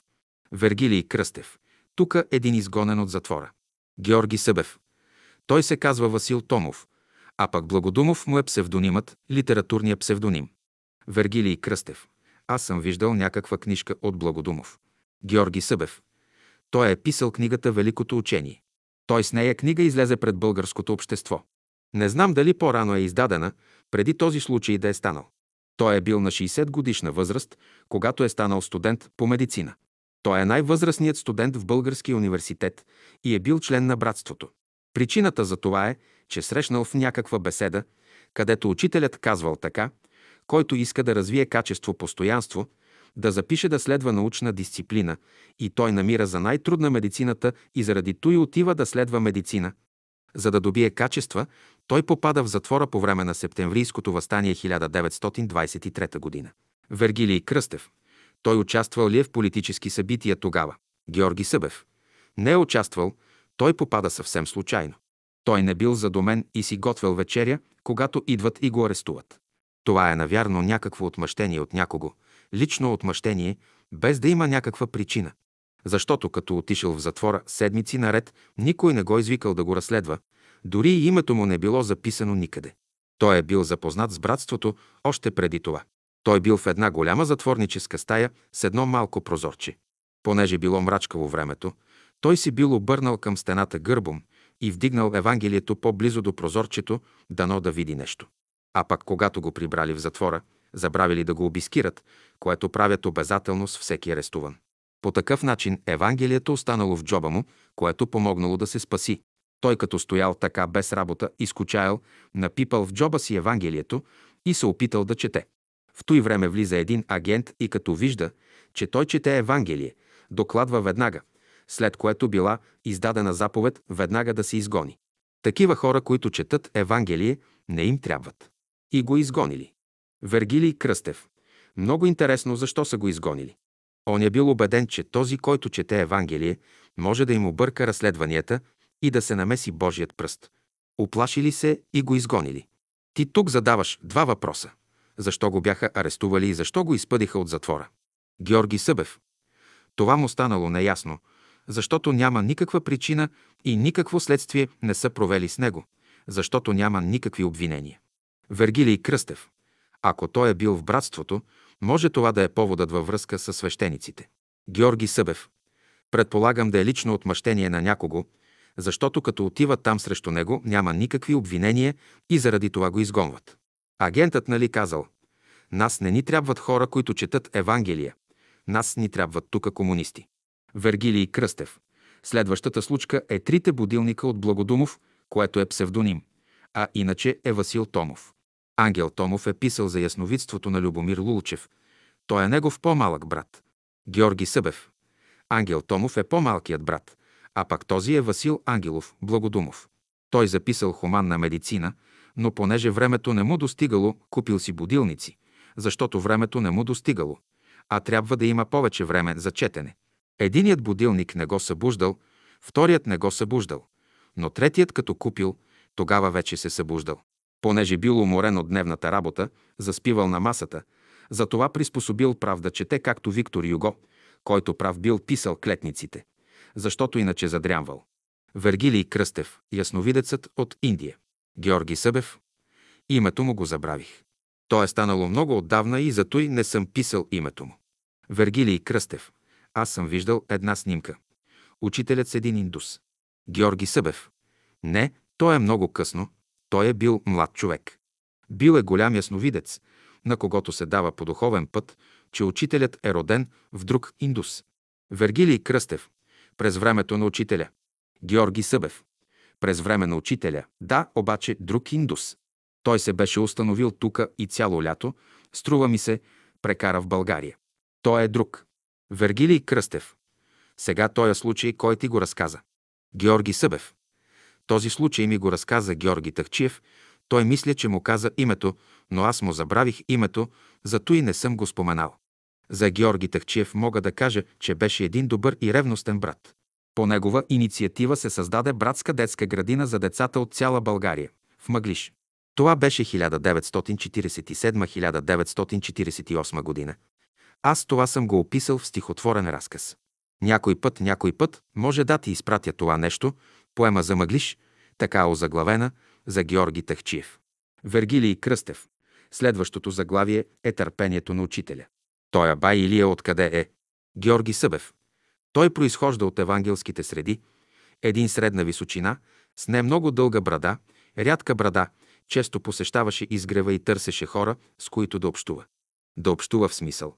Той смяташе, че евангелските среди са най-доброто място за духовно подвизаване и за това търсеше хора, да спаси някой от нас, да ни приобщи към евангелската църква. Дойде на изгрева с благородна цел да спаси някоя загубена овца, понеже вижда много хора край учителя, пожелал да се срещне с него. Уреждат му среща и казал, само за пет минути, господин Дънов, само за пет минути. И като влязал, че като започнал от битието, че стигнал до откровението, цели три часа и половина, близо 4 часа. Изпитал търпението на учителя. Учителят през цялото време го слушал и когато той млъкнал, учителят казал да поизлезе малко на въздух на поляната. Съгласил се и излезли вънка и по този начин се раздвижили. Това ми го е разказал някой, който е уреждал срещи с учителя. Вергилий Кръстев. Традицията Белият петел, тя е хубава опитност, но тя трябва да отиде към духовните опитности, общите, защото е свързана с учителя и изгрева. Следващият. Простият и ученият. Един посетител искал да се срещне с учителя. Кой е този посетител? Георги Събев. Този случай съм го взел от беседите, но не съм отбелязал откъде, но съм го записал, да не се забрави. За случаят в Арбанаси, където са правили братска комуна. Случаят ми го разправи Петър Камбуров от Преслав. Той е един от участниците в комуната в Арбанаси. Той лично ми разправи този случай. Там е имало и група анархисти, които обичали да спорят и като научили, че учителят пристигнал, отиват групата, заедно със своя оратор и започват да говорят. Анархистите представляваха хора с идейна насоченост за доброто на човечеството. Обаче искат по пътя на насилието да унищожат този, който прави това, а пък не търсят причината, не я да унищожат. Те смятат да убият генерали, цар, войници, старейшини и други. Колко пъти правят атентати срещу представители на властта. Вергилий Кръстев. Аз съм слушал от Сава Калименов, че в Ямбол анархистите са правили конгрес и войската по времето на Стамбулийски ги арестували и след това са ги избили. Георги Събев. Знам, че бяха арестувани в Ямбол, но не зная какво стана по-нататък с тях. Шапката на учителя. Неделчо Попов. Той беше болен от черна жълтеница и бил на легло. Един ден научава, че учителят с една група ще отива на Витуша. Решава да отиде да ги изпрати и след той пак да легне. Обаче учителят, като го видял, му казал «Иди се приготви и ще дойдеш с нас на екскурзия». Учителю рекал «Ама аз съм болен. Ще дойдеш на екскурзия». И така отива заедно с тях на Витуша. За блокада. Това бе в 1928 година. Тогава забраниха събора и ние отидохме на Мусала. 1928 година нямаше събор на изгрева, властта го забрани. Аз присъствах по време на блокадата. Тогава полицаят ни изважда един по един, а учителят продължава да говори. Когато вече половината от салона се опразни, учителят тогава спря да говори. И само стоеше на катедрата. Когато излезе и последният човек, тогава учителят взема си Библията и слезе от катедрата и си отиде горе. Него никой не го закачи. Вергилий Кръстев, това коя година е било? Георги Събев. Предполагам 1928 година да е било. Един по един ни изваждаха от салона, от вратата навънка. А вънка вече има други полицаи, които ги пазят, един вид като арестувани, задържани. Искаха ни личните документи. Тогава брат Лулчев му каза, ние тука сме в дома си. Дайте ни възможност да отидем вкъщи, да си вземем, каквото трябва, да се легитимираме. Ама вие трябва да си носите документи. Ние тука сме в дома си, не сме на улицата. И така. След той се оправи работата, ама въпросът беше да се осуети събранието. Така прекратиха беседата. Но на учителя не посегнаха. За Христо, бояджията или брадата. Срещу салона му беше бараката, довеса Козарева. Там бяха двете бараки. Той се занимаваше с йоги там, такива работи. Те не са се качвали горе при учителя. За повода после се разбра, че някои жени злоупотребили с властта си да разтурят събранието, така се разбра. Така обясниха. За Верка и Губерка. За моята балдъза Верка Куртева. Имала абцес. В същото време в София изнася коцерт някакъв чех, пшехода, някакъв от Европа голям музикант. Брат Жорж купил билет за нея, пък като отива, тя подута поради абцеса. Брат Жорж я посъветвал да отиде при учителя и тя отива за съвет, който рекал. А, лесна работа. Сега с една губерка ще го мушнем и ще се оправи. Верка в това време съжалява, че е послушала Жорж да отиде при учителя. Хич не обичала да я мъчат. Обаче в същия момент абсцесът сам се пробил. Той отишъл до прозореца да вземе губерка. Обаче се бавел. В той време той и казва, иди навънка да си изплакнеш устата и си отивай. Така до вечерта спаднал отокът и тя отишла на концерт. Другият случай, не ангажирайте небето, е пак за нея. Тя отива сама на концерт в града, без да се образи, че няма да има компания за връщане и трябва да се върне самичка. През цялото време върви, моли се и чете 91-и псалом, но по този начин смущава учителя. Той не може да работи, защото тя търси помощ от невидимия свят и учителя. Аз не съм учителят. Този случай лично ми го е разказвала Савка Керемичиева. Снегът на Витоше. Това е моя опитност. Този стар майстор се казваше дядо Коста, той палеше цигара от цигара, непрекъснато пушеше. Пък пуши от най-лошите цигари, вече не мога да трая и отидох при учителя. Аз иначе не отивах при учителя да го безпокоя, защото при него много хора отиваха. Казах подробно за случая и той помълча малко и каза «Ще се нареди». Казвам «Зная, че ще се нареди, но не виждам как, защото не смея да му възразя». Но ние бяхме вече навънка, не бяхме в стаята му. Той погледна към Витоше и каза «На Витоше има сняг. Ако наредят на някой човек да рине снега, за колко време може да го изрине? Викам, учителю, един човек за милиони години не може да го изрине. Това, което човек за милиони години не може да направи Господ, като каже слънцето, вятърът, дъжда за 24 часа или да два дена няма да остане нищо от снега. Невъзможното за човека е възможно за Бога. И наистина стана така. Един пожар стана в печатницата и директорът по този повод забрани пушенето и по този начин се отървах. И то стана само след две седмици, откато учителят каза, че ще се нареди. В клетката на лъва. Това се отнася за Кръстю Тулешков.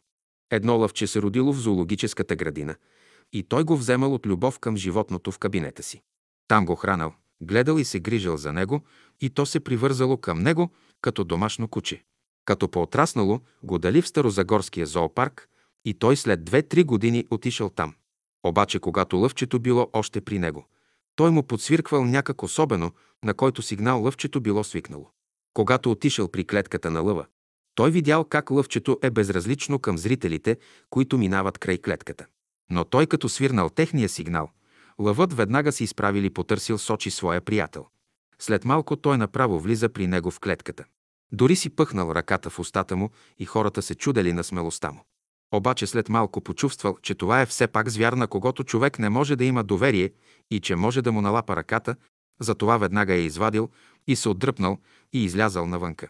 А хората се чудели как може да се влезе при лъва, а той имал смелост, понеже го бил хранил. За благодарността. Преди години брат Димитър Звездински бил отстранен от работа. Той лично ми разказа този случай. Той мислено изпратил телеграма по етера на учителя. Раницата ми е пълна с беседи, а джобовете ми са снимки от рила. Не позволявай да ме обискират. Той слязал от автобуса и след това всички минават, за да ги проверят. А той дава телеграмата преди това. Но случаят първоначално е такъв. Той казва на учителя, че е отстранен от работа. Учителят му казал след един месец да отиде пак да провери дали ще му дадат работа. Той иска от учителя в това време да му даде някаква работа да върши, да не скучае. Учителят му дава беседи, които да занесе на някакъв адрес в друг град. Той се качва на автобуса и заминава. Като пристига и слизат всички пътници, трябвало да им направят обиск, проверка на багажа. Той мислено се помолил на учителя да не му проверяват раницата, защото е пълна с беседи, които не е позволено да се носят и ще ги конфискуват.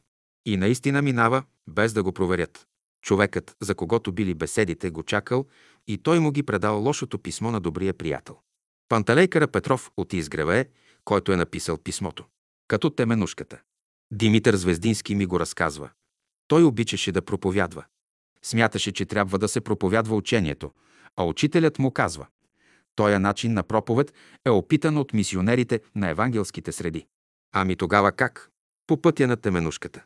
Ще работиш, ще си развиваш своите добродетели и по този начин да ухаеш, а не да се изтъква името.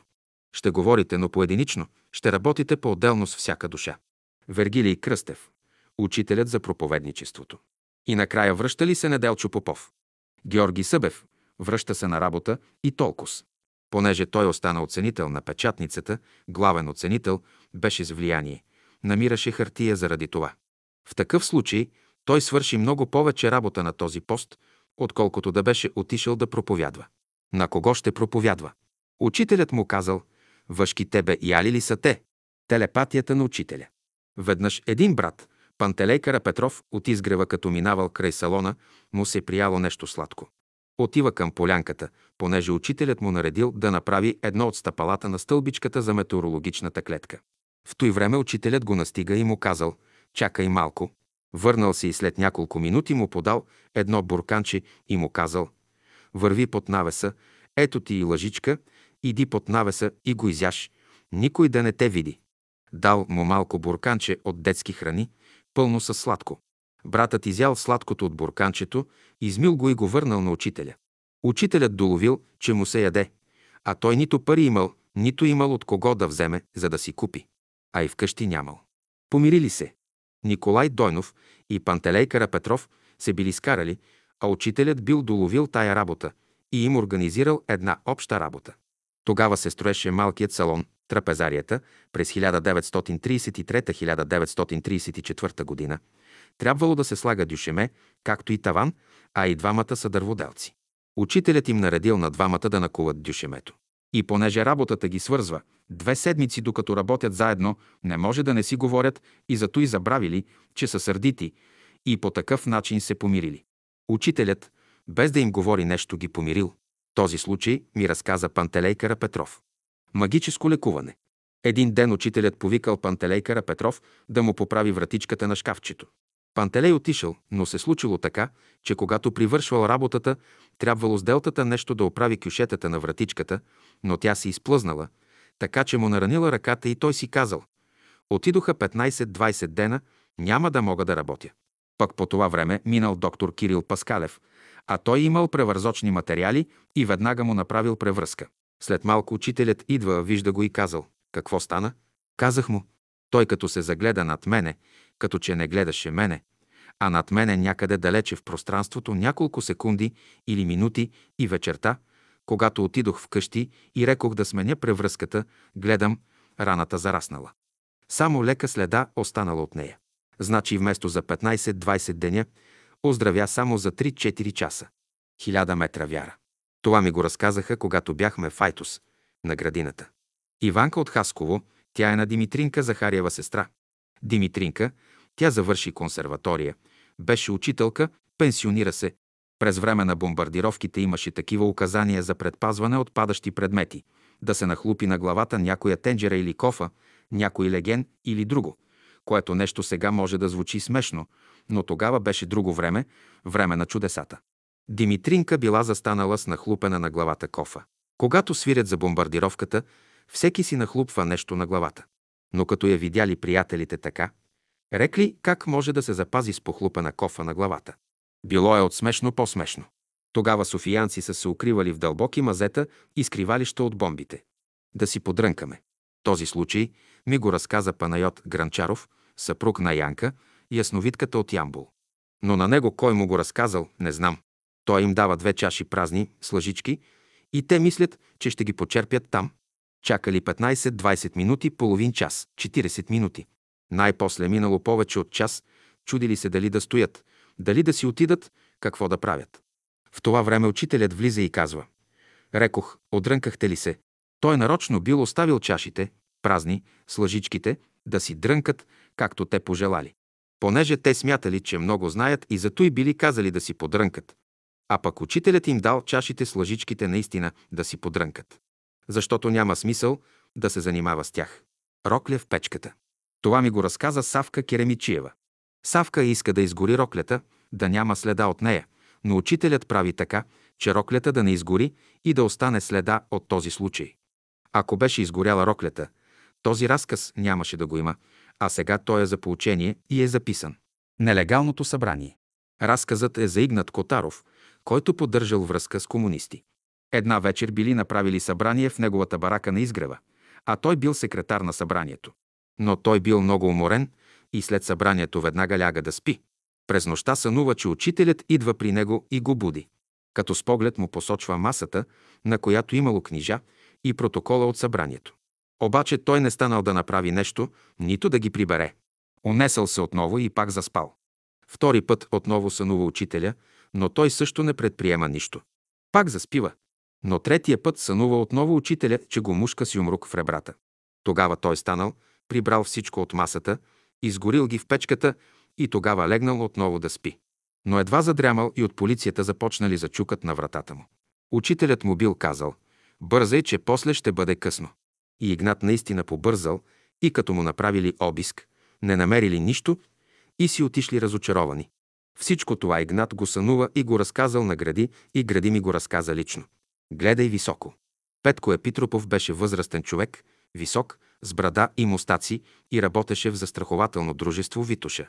Той беше агент и като такъв обикаляше страната и правеше застраховки, като едновременно вършеше и работата на братството. Беше връзката на учителя с братята и сестрите в провинцията. Каквито нареждания се даваха от учителя, кой ги разнасяше лично, непосредствено. Дори някой път някой изключвал застраховка, за да може той да си оправдае, че е бил там. Тогава началната застраховка е била 500 лева, но нали братът трябва да свърши някаква работа за дружеството, щом като ходи там. Който е пожертвователен, дава само да може той да си оправдае командировката, защото той пък върши божествена работа. Нали това е интересно? Ученикът не предизвиква. Брат Димитър Шишков, артист от Софийския театър, разказва следната случка. Той е бил после на работа и в Бургаския театър, а като пенсионер беше тук, в София, в старческия дом, беше вече много стар. Случката я разказа още преди години, когато беше в театъра в София. Те отиват през лятото на турне в Петрич. Понеже нямало друго заведение при театъра, докато почне представлението, брат Шишков се отбил в близката кръчма да пие една лимонада. Обаче, когато влязал в кръчмата, там бил също един човек, който бил близък с директора на театъра от техния екип. Този човек се подиграл някак с него, като споменал и името на учителя. Брат Шишков отишъл при него с стиснати умруци и му казал «Ти ще престанеш ли да се занимаваш с мене или с учителя?» Този го боксирал, съборил го на земята. Всичко това се разчува и стига до ушите на директора. Последният веднага нарежда да се прекъсне турнето, връщат сумите от продадените билети и всички артисти се връщат в София, без да дадат представление. Разчуло се в Петрич, че артистите се сбили в кръчмата, което нещо ще има отрицателно влияние и заради това се отложило представлението. А този човек бил на директора доверено лице. По-нататък брат Шишков разказва, че веднага тръгнали за София, пристигнали и той бързал за беседата, която била вече почнала. Като влязал, учителят говорил и се обърнал към него и направил някакви движения, каквито правили боксьорите, преди да почнат да се боксират, за да се заблуди вниманието. Всички се зачудили какви са тия работи и тогава учителят се обръща към него и казва на ученика не е позволено да предизвиква. Това казал учителят. Така че тая опитност е много интересна. На ученика не му е позволено да предизвиква. Вергилий Кръстев, ако това е записано в беседата, зависи стенографите как го предават, но понеже слушателите или тия, които четат беседата, ще кажат очудено, това е ни в клин, ни в ръкав, понеже не знаят причината за това изказване на учителя. А ето, това е свързано с една случка, която не се знае. В случая изказването на учителя допълва случката в Петрич. При дешифрирането на беседите, например, това изказване на учителя ще бъде махнато, обаче това не е правилно и не би трябвало. По такъв начин се губят много неща. Ето брат Шишков знае какъв е случаят, но той си замина, а утре и ти ще си заминеш, които знаеш този случай. Така имаше една сестра, която разказваше следното. Аз се бях отклонила от школата. Минаха две-три години и след той се върнах. Когато отидох и си седнах на мястото, на моето място, където седях. И учителят започна беседата с следните думи. Днес една душа се върна при Бога и цялата беседа беше за мене разрешение на моите проблеми. И тя ми посочи тая беседа петимата братя. Георги Събев. Друг случай за несъобразителност. Пак с Димитър Шишков. Той слиза от трамвая при семинарията и тръгва по пътя за изгрева. Съвсем случайен човек го заговорва. Като разбира, че отива на изгрева, му казва «Можеш ли да ме запознаеш с вашия учител?» Аз помислих, че е търсеща душа, жадна за нещо ново и вървя с него. Пристигам на изгрева, целувам ръка на учителя и когато решавам да го представя, той ама с такава сила, въздушна вълна, ме тласна, без да ме докосне и на няколко метра отхвъркнахме аз и той и другият човек. Не само, че не се запозна, ами ме тласна, не ще да приеме. И след той учителят друг път му казал, не ставайте гаранти на хора, които не познавате. Значи фактически този човек има лоши намерения и за това учителят не приема нито запознаване, нито ръкуване с него. Изгубеният ключ – втори случай. Учителят забравил да си вземе ключа, дръпнал вратата и излязал, а после не може да влезе. Тогава наредил на дядо Ради да вземе стълбата, да се качи на балкона, минал през балконската врата, която не е била заключена и отключил отвътре вратата на стаята на учителя, Вергилий Кръстев. Той, вероятно, учителят нарочно го е направил, за да видят всички, че се слага стълба. Учителят в беседите си казва, че ако човек познава законите на магнетизма, може да пренася тялото си от едно място на друго. Но как става това, ние не знаем. Важното е, че има такива случаи. Георги Събев. Има един друг случай – тримата юнаци и баницата. Това било през 1902 година, когато са били на събора трима души. Били в Бургас. Били станали рано сутринта, писали и работили, учителят им диктувал нещо на тримата – доктор Миркович, Тодор Стоименов и Пеню Киров. Било пролетно време, толкова топло, че Пеню Киров бил по жилетка. Хванал се така за жилетката, въздъхнал и рекал. Сега тука, каквито сме юнаци, да ни има една баница, само то и пожелал. Учителят нищо не казал, само се усмихнал след малко, когато излезли вънка, вън от стаята, където работили, отвън на масата ги чакала една голяма тава баница, но още гореща, щото не могат да я пипнат. Влад Пашов пише, че тавата с баница пътувала от фурната към тях и хора отвън били гледали. Това нещо не може да бъде. Според мене баницата от едно място е изчезнала и на друго се явила, и то в същия миг. А той казва, че я носили, през прозореца влязла. Откъде го е взел Влад Пашов това нещо? Вергилий Кръстев. А според теб как е станало? Георги Събев. Веднага. Веднага е станало. Вергилий Кръстев. Има два начина. Или учителят изпраща някого, да го вкарва служебния дух в оня и оня взима и занася тавата. Георги Събев. Няма, няма посредник в случая. Вергилий Кръстев. Това е единият начин, а вторият начин да се пренесе чрез тоя магнетизъм. Георги Събев. Ама не може да се наблюдава това нещо. Вергилий Кръстев. Да, то не може да се наблюдава. Георги Събев. То става, обаче не може да се наблюдава. Вергилий Кръстев. А и трети случай има да може да се наблюдава. Те са редки тия случки, както тоя – пренасене на тяло. И понеже тия случаи не са описани така, както трябва, защото всеки иска да защити някаква теза, а единственото обяснение ще намерим в Словото на Учителя. Само, че те трябва да се намерят, да се извадят и да се види как са точно нещата. Учителят дава как са нещата, по какъв начин стават тези чудеса. Дадени са тия неща, но те трябва да се намерят, да се прочетат, да се видят и така нататък. Георги Събев. Това ще го прави друго поколение след нас. Случаят с извеяната. Една сестра, която всички опреквали, че била извеяна. Тя е жена от града, не е от братството. Може да е от братството, но не ми е позната. Вергилий Кръстев. Учителят задава въпроса, кое жито е по-хубаво, извеяното или неизвеяното.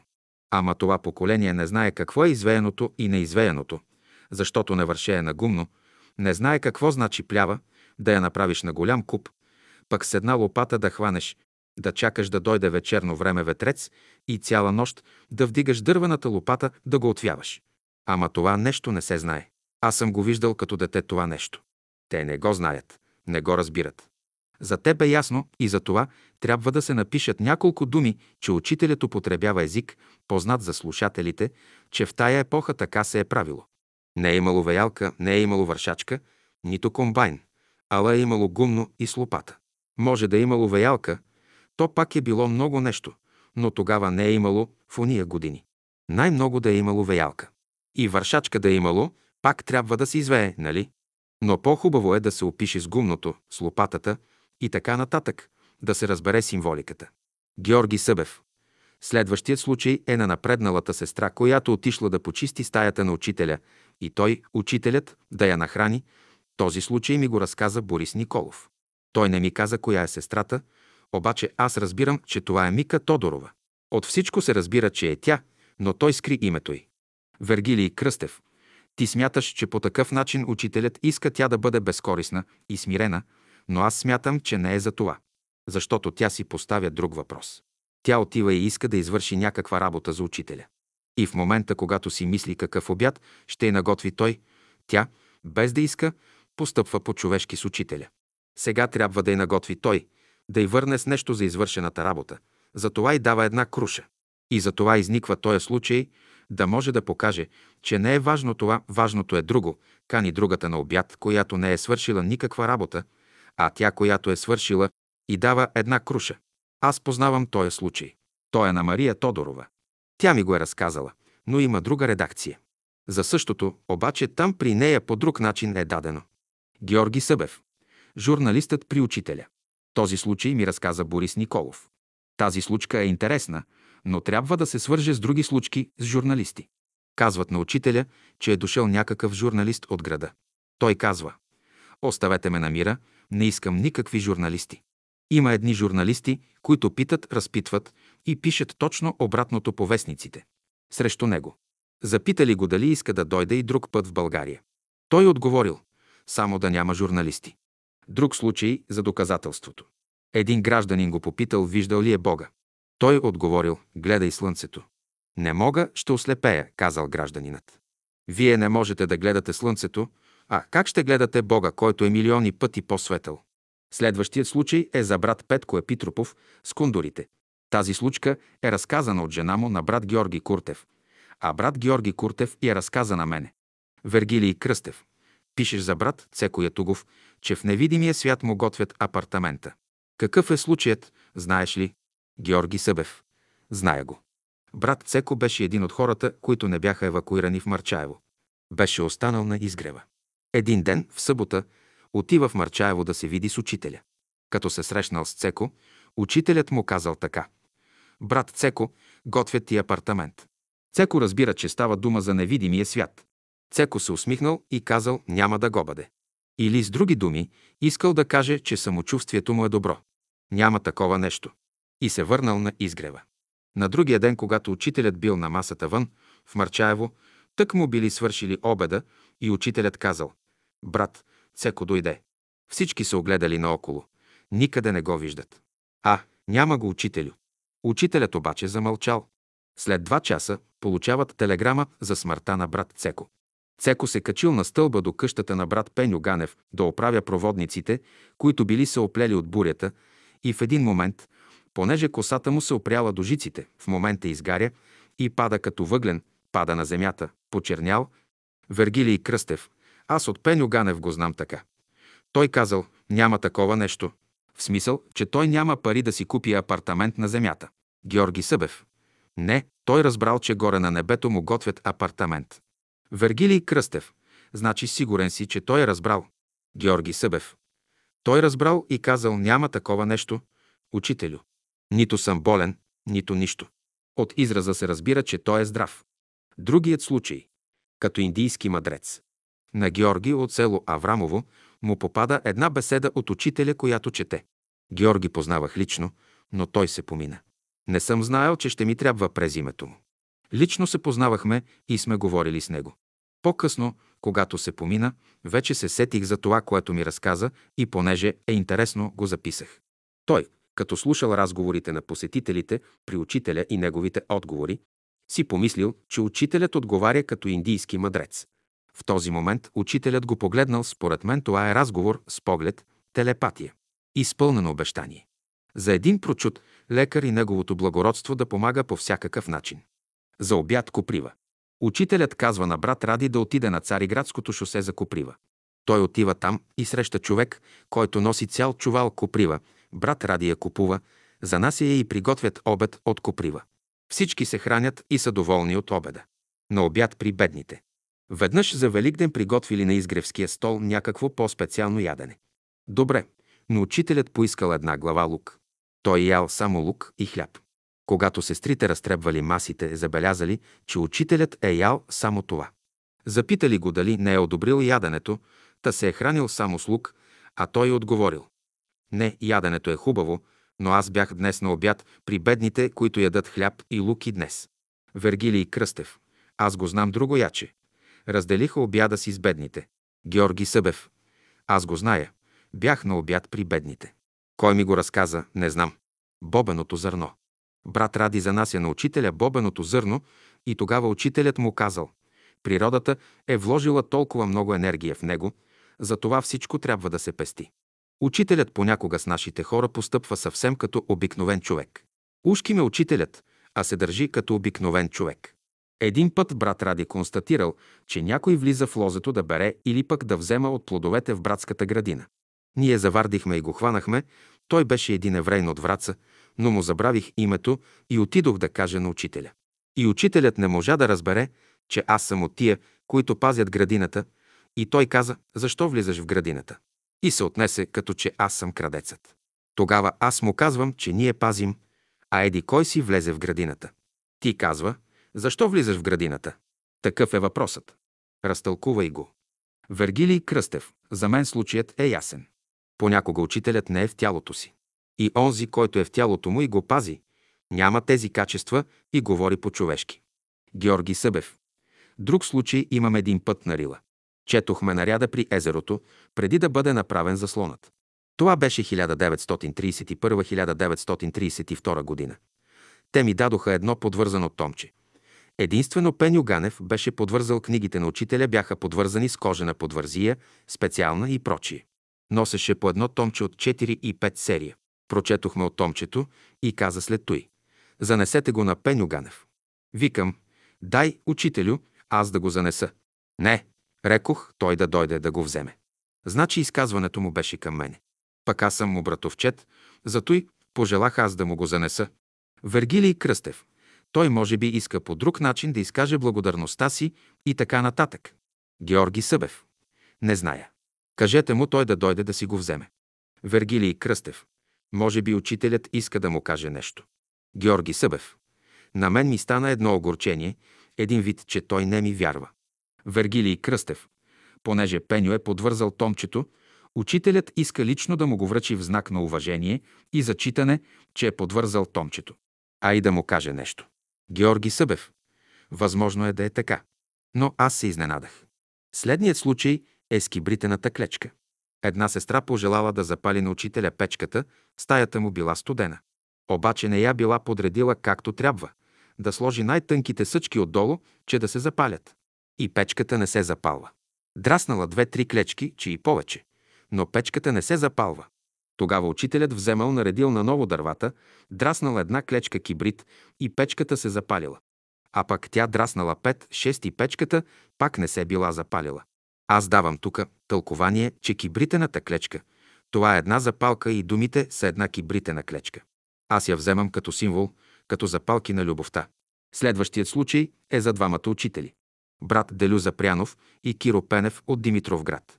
И двамата са от Димитровград, от обществото на Александър Кръсников.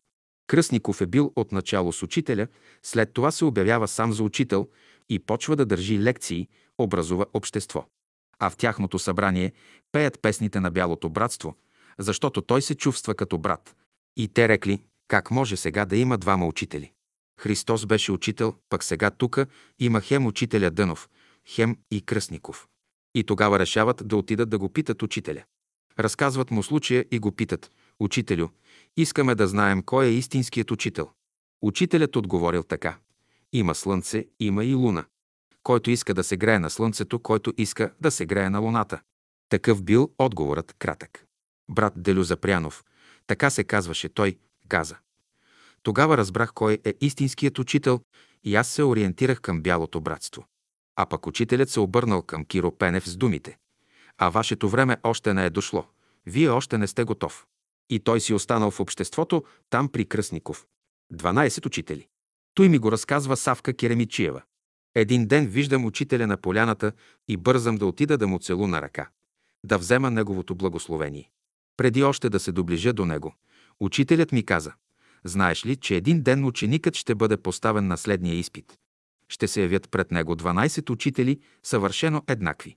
Задачата на ученика ще бъде да познае кой е неговия учител. Това ми разказа Савка Керемичиева. Аз давам тук тълкование, че това може да стане само по пътя на интуицията. Вергилий Кръстев. Сега, както си го дал тука, не е така според мене. Ще се явят 12 души, съвсем еднакви по външност. Това по неговата форма в момента, еднакви по отношение неговото дело. Пример, в момента има михайловисти във Франция, има не знам какви си в Англия, има тука, тука в братството имаше групи. Всеки чете беседа, а всеки прави каквото си иска и ти трябва да различиш тия, които работят за Бога. Това е по-дълбоко обяснение, защото иначе няма смисъл. Какво е да познаеш? На 12 места представи си има 12 групи и на 12 места четат беседи. Ами аз ги заварих 5-6 групи, пеят песните и четат беседи и после казват, че те са, които работят, а другите не са. И какво направиха накрая? Нищо. Всички си заминаха и не свършиха никаква работа. Заминаха си и не оставиха следа. Георги Събев. Трите круши. Приятелка на Димитринка Атанасова през една лятна вакансия отишла на изгрева. Димитринка искала да я запознае с учителя, защото тя била много интелигентна, да я спечели за новите идеи, защото смятала, че тази е готова душа. Така смятала Димитринка. Димитринка самата не се смятала готова, въпреки че й уредила среща с учителя. Приятелката й даже не му целунала ръка, а се ръкувала с него като с обикновен човек и никакъв въпрос не му задала.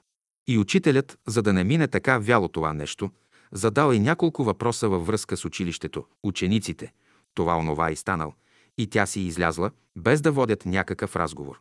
Тя самата не знаела какво да пита и какво да търси. Учителят бил приял срещата по настояване на Димитринка.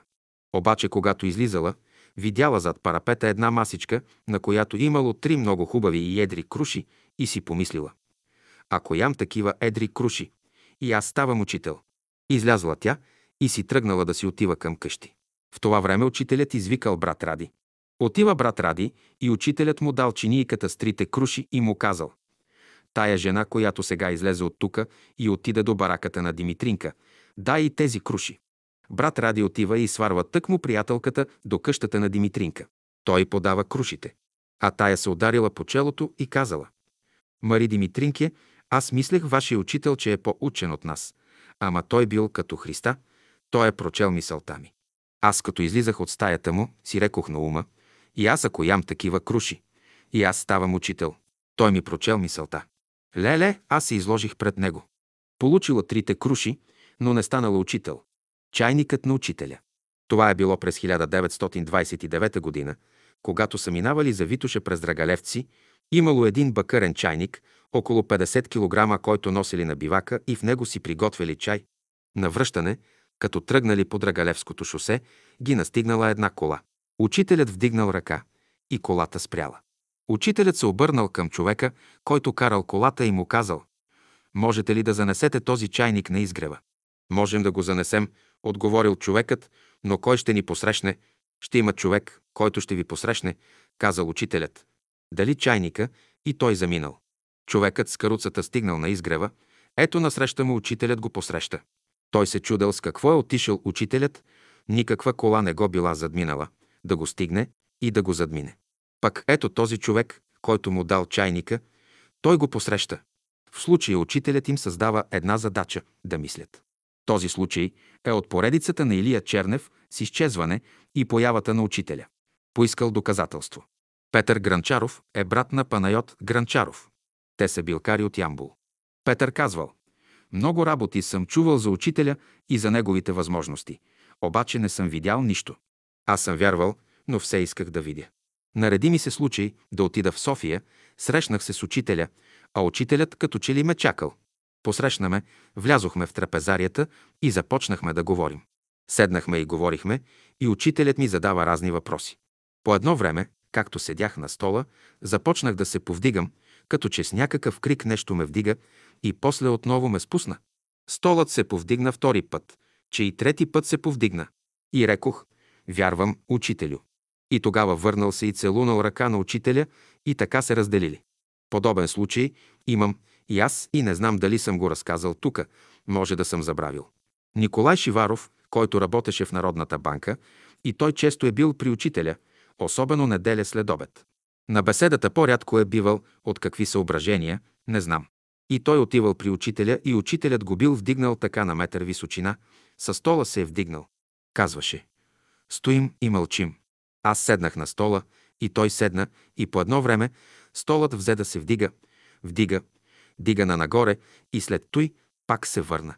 Няколко пъти така. След той ставам и излизам, това е левитация. Друг случай на левитация. През 1920 година на връх Паспалата в Айтос. Това стана със Стоян Лечев от Вресово, Айтоско. Него са го повдигнали 6 души с по два пръста.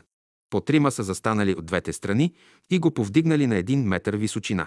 Той бил тогава към 50 годишен човек, може би към 60-70 кг. Направили са опит и тази демонстрация станала. Левитация. Вергилий Кръстев. А бе разказваше на времето Борис Николов. Обаче аз този приятел го изпуснах, не можах да говоря с него. Той разправяше един случай, когато са сели жито на изгрева на една нива. И по едно време той казва, учителю свършва житото. И той казва, продължавай да сееш. И аз казва, макар че беше свършило житото, аз продължавах да сея, докато до края не посях нивата. И стоя брат, ние бяхме на салоните горе, 1972 година, и той каза на Борис, аз съм този брат, на когото учителят каза, продължавай да сееш. Познаваш ли го? Той е от провинцията някъде. Георги Събев. От Стара Загора, но му забравих името. Вергилий Кръстев. Тоя случай го знаеш. Георги Събев. Да, да, чувал съм го. Вергилий Кръстев. Кой е той от Стара Загора? Георги Събев. Не зная Христо ли се казваше. Вергилий Кръстев. Тогава беше жив, но сега можеш ли да го намериш? Георги Събев. Може да не е жив вече. Вергилий Кръстев. Но той, Борис ми каза следващия ден, аз щях да го разпитам подробно. Георги Събев. Този случай, когато го разказваха в Стара Загора, беше Ангел Гунев, който е жив сега. Той е към 80 годишен. Попитай го, той може да помни името на този, защото те са съграждани. Щото мисля, че той присъстваше там, когато го казваха за житото, за сеенето на житото на изгрева. Да беше Христо Митев от онези села там. Другата случка е елевация на изгрева, когато брат Боев е имал рана на единия крак и дошъл брат Звездински да му направи превръзка. Дошла една сестра, която искала някаква тетрадка от Боев. Сестра Катя Зябкова е била тази сестра, която искала някакъв материал, който на нея и трябва. Той потърсил тетрадката, но не можал да я намери и когато тя дошла да я търси, той казал «Не съм я намерил, обаче продължавам да я търся». И тя се върнала, като й определил час, за да я прегледа, ела в пет, че след обед, дано мога да я намеря. Когато тя заминала, след малко, както той навивал бинта, тетрадката паднала отгоре, от тавана, а на тавана нямало нищо. Изневиделица, паднала от въздуха тетрадката, паднала в краката на брат Боев.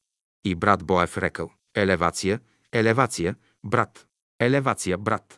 Нали знаеш как говореше брат Боев? Помниш ли го? Вергилий Кръстев. Да. Значи от невиделица дошла тетрадката от въздуха. Георги Събев. Той беше затруднен с крака си, не може да кляка, кракът му е болен, не може да кляка, не може да става, много трудност му създавало да търси тетрадката и от невидимия свят му помогнали. И веднага му намерили тетрадката и тя му паднала на коленете и като дошла сестрата, той се зарадвал. Сестро, готово. Показва я. Това е Катя Зяпкова. Лекуване на ангина един есенен ден Нестор Илиев и брат му Павел, той ми го разправя. Нестор, докато отидем до улица Граф Игнатиев, каза, нито гореща вода пи, нито мет яде, нито успяхме да му духнем кафе в гърлото и брат му каза, не сторе. Гърлото ми се оправи, никакво гърло не ме боли. И си отидох, значи. Това е лекуване. Влакът спря в полето, брат Георги Куртев. Ти този случай си го разказал вече. Той е отпечатан. Трите бележки. Това е било 1942 година. Брат Димитър Звездински минавал край приемната на учителя. Учителят го повиква и му дава три бележки и му казва ще ги занесеш на три различни места в София, ще запомниш къщите, ще ги дадеш на тия хора и ще им кажеш тия бележки да ги пазят, независимо дали са познати или непознати. Занесъл ги, дал ги и след месец и половина ли колко, станала бомбардировката. Като минала бомбардировката, учителят казал «Иди да видиш какво е станало с тия къщи след бомбардировката». Отива и вижда, че само тия къщи били запазени, а всичко наоколо било сринато. Значи това са били някакви окултни формули. Брат Звездински казал. Аз не ги прочетох, за да не се сметне като любопитство така, а пък то било нещо много важно. Това е опитност на Звездински. Те са били външни хора, но запазили бележките с окултните формули и така се запазили читави къщите им. Разтоварване. Една жена отскоро започнала да посещава изгрева и неделните беседи, когато учителят говорил за поста четвъртък срещу петък. Да се върне. Това е за Илия Озунов. Този брат, който бил в Австрия, е Илия. Няма да замине. През 1943 г. група младежи си подготвили паспорти да заминат за Германия. Между тях бил Данчо Богданов от София, часовникар. Майка му и Леля му са били от братството. Запитали учителя дали да замине, а учителят казал «Няма да замине». Неговата Леля отишла да пита учителя и учителят казал да не заминава. Впоследствие научили, че влакът, с който трябвало да замине, бил хвърлен във въздуха от шумците в Сърбия и от групата младежи само той останал жив, защото не заминал. Той в последния момент се отказал да замине. Сърцето на учителя. Това е видение на сестра Райна Каменова от Видин. Това е станало през 1945-1946 година. Сестрата била на изгрева, а Симеон Симеонов държал лекция за музиката на учителя. Всички били в салона. В един момент сестра Райна си затворила очите и видяла онова, което съм описал. Болна от дезинтерия. Това се отнася за Катя Грива. Вече да не идваш. Това е опитност на Весела Несторова. Сестра Веса Несторова отивала някъде на почивка. Като излизала от къщи, на улицата я среща една бедна жена и поискала пари, материална помощ. Тя извадила от портмонето си 80 лева и й дава всичките пари. Жената се зачудила, че й дава толкова много пари и не искала даже да ги вземе. Веса рекла, вземи ги, тях Господ ти ги дава. Кажи си адреса, казала жената, да мога да ти ги донеса. Казала си адреса. Добре, но жената втори път дошла за пари, трети път и така станали 400 лева. Като й дала последните 100 лева и казала, друг път да не идваш. На другия ден още двама души я потърсили. Единият я потърсил за една работа да му свърши и й дал 200 лева. Другият я потърсил за друга работа и й дал пак 200 лева. Ето ти 400 лева дошли, ама аз, рекла тя, не можах да си изпълня задачата. Казала й, да не идваш. Господ изпитал търпението й. Лекуване без лекарство. Тук става въпрос за нови хора, непознати в братството. Обаче чули, че учителят знае да лекува и отишли на изгрева да го питат. Той им казал, лекарството е тука. Вземете си по две стомни, ще отивате на Диана Бат, ще носите вода, с която ще поливате цветята цяло лято. Те се съгласили. Били свободни и правили това цяло лято. Като дошла есента, нямало нужда вече от поливане. Тогава отишли да се прегледат и какво било очудването на лекаря, като ги намерил напълно здрави. Те се излекували само с носенето на вода. Вергилий Кръстев. По отношение на извора на Диана Бат има различни случки. Георги Събев, аз помня, там имаше едно хубаво изворче, даже съм участвал в правенето му. В 1927 година беше направено изворчето. Имам дори и снимка от Диана Бат от изворчето. Беше с плочки, много хубаво направено. Обаче имаше хора, които негодуваха и все разваляха. Искаха да пречат в пелени. Една жена от Поморие разказва за майка си, която се била поминала. Тя много тъжала за майка си и един път я сънувала. Запитала я, майко, какво правиш? В съзнанието си тя признавала, че има друг свят и че майка й уше умряла, но тя разговаря с душата й. Майко, ами какво правиш там? Ами добре съм, добре съм, отговорила майката. Е, какво правиш? Ами в пелени, в пелени. Ами чии са тези пелени? И се събудих и повече не можах да разберера. А път тя се родила и живеела в София в пелени. Значи родила се като малко дете. Ама дъщеря й не се сетила да запита за улицата и номера на къщата, за да проверят случая за прераждането. За мен това е един случай на прераждане. Обаче нямаме данни, за да направим проверка. Обикновено прераждането става след 45 години, но понякога учителят нарежда това да стане по-рано. След 40 дни. Една случка, разказана от Димитър Славов от Тополица. Скърбял за жена си и 40 дни подред ходил на гробищата на гроба и да се моли, и на 40-я ден тя се явила материализирана пред него. Погледнал я за малко и след той изчезнала. Той се убедил, че това, което учителят казва, е вярно, че нашите близки са около нас. Двете сестри. Отнася се за сестра Анастасия Янакиева от София и сестра и Веселина Петрова от Толбухин, сега Добрич. Това е тяхна опитност. Било станало обед и сестра Янакиева казала трябва да отидем да ядем, ама и вкъщи нямам нищо. Ама да отидем все нещо ще измислим. А сестра Янакиева живеела в Пловдивските бараки, където живееше и брат Боев. Те бяха първоначално за гости, но после ги използваха за квартири да се ползват. Те останали изненадани, като видяли масата сложена. На нея едно голямо парче кашкавал, 5-6 варени яйца и така нататък. Яли и останало от яденето. Като се нахранили, те решили да оставят така масата. Оставили масата и когато се върнали вечерта, на масата нямало нищо, като че не е имало нищо на нея. Вергилий Кръстев. Сега има две обяснения случката. Или учителят е наредил на някоя сестра да сложи на масата тия неща и след като отиват те и се нахранили, после сестрата е прибрала останалото от масата. Този е най-реалният начин на обяснение и най-естествен. А може и другия начин да е, но този е най-реалният. Има случаи, когато той нарежда на някого. Иди, направи това и това. Този го прави и уния го виждат, какъвто е случаят и се нахранват. Той е най-реалният случай, най-естественият. Георги Събев. Учителят казва и друго нещо. Аз съм облечен като вас, ям като вас и ако не съм при вас, аз съвсем по друг начин ще постъпвам.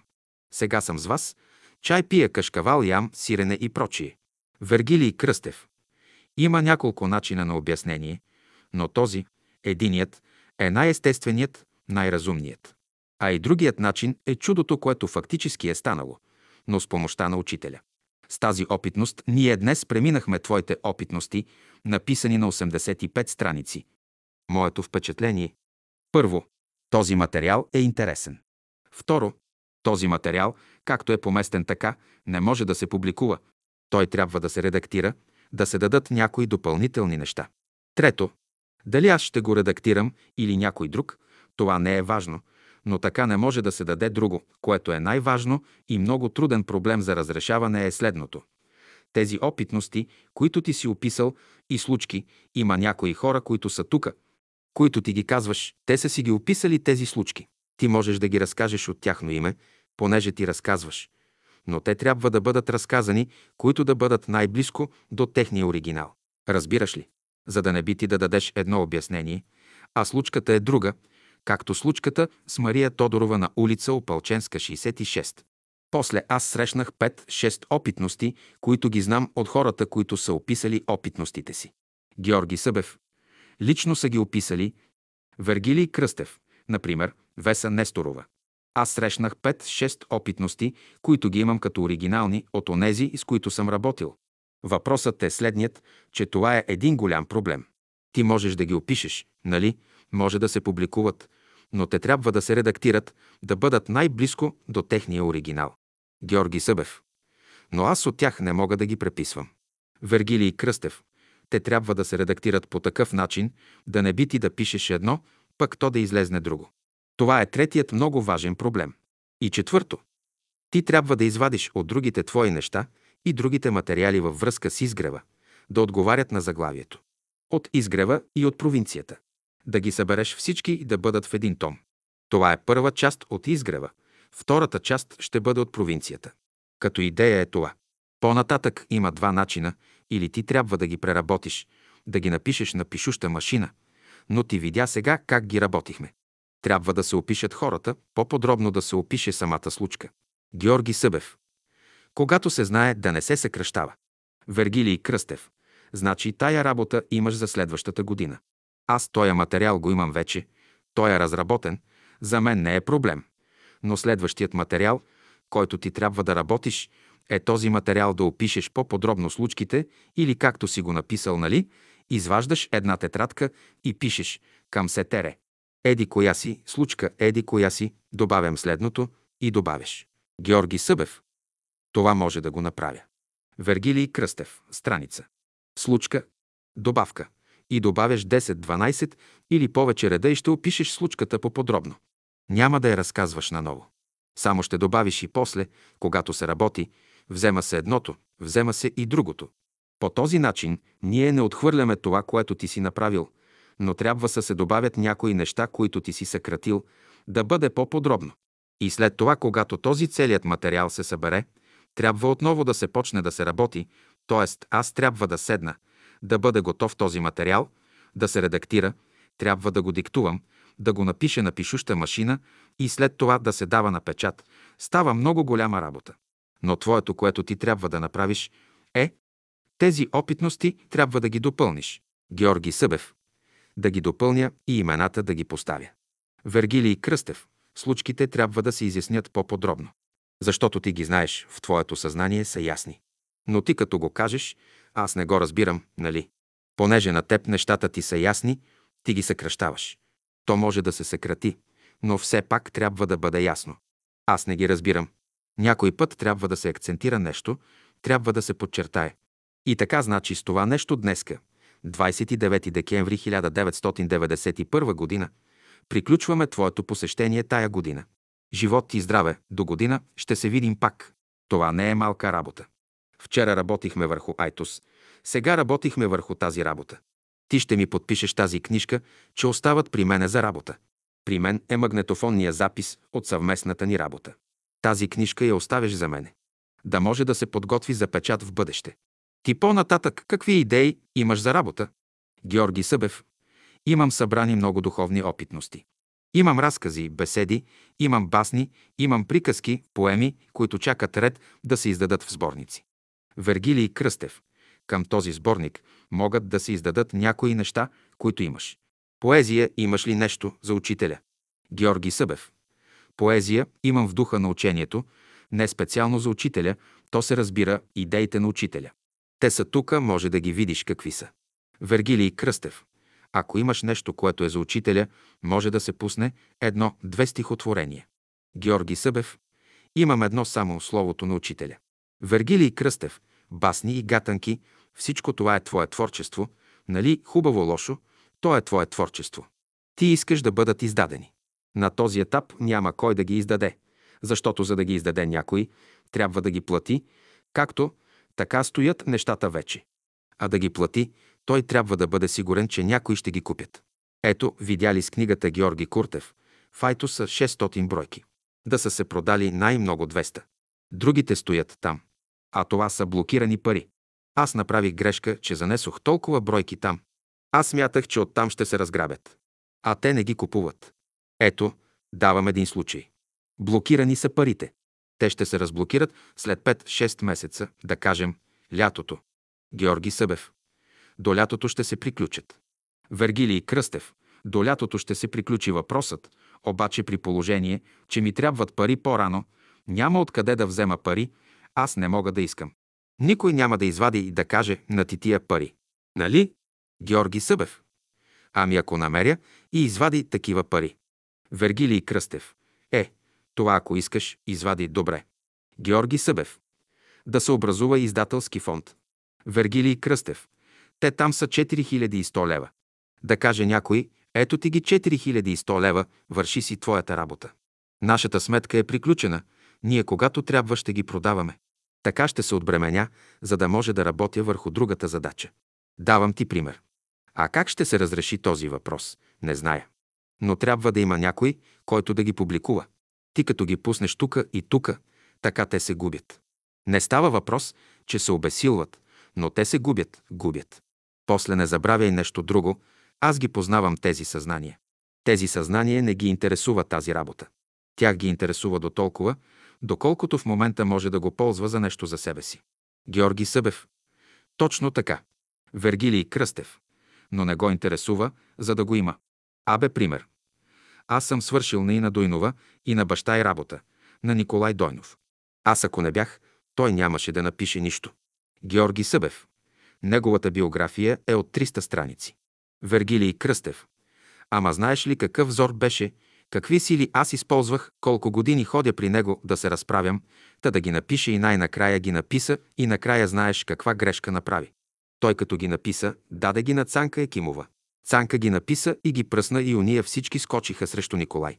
О, ама той така, той иначе. Но понеже той ги описва реално и честно, и почтено, учителят казва така, аз направих, еди какво си направих грешки и аз си понесох последствията. Той ги описва.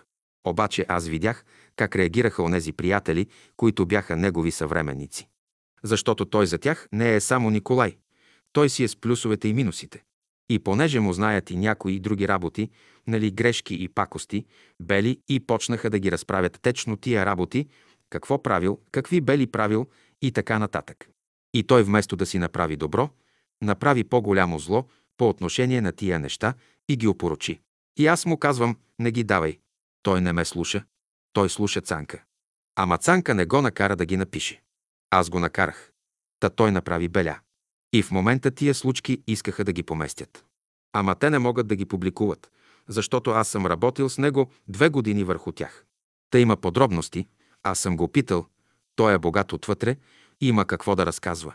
Всичко съм записал на магнетофон. Като давам пример, в момента на този етап тия и тия неща вземи и си ги подреди. Освен, че ги подреди, и вземи, че ги комплектовай, да имаш едно-две копия. Тоест, ние не сме безсмъртни. Утре, като ти си заминеш, аз не те пращам горе, нали? Веднага, като си заминеш, друг да ги има две копия. Аз утре, като дойде време да издаваме, евентуално ако не аз, друг и отиде при твоята дъщеря и при твоята племенничка. Абе, брат Георги Събев, има ли някои неща?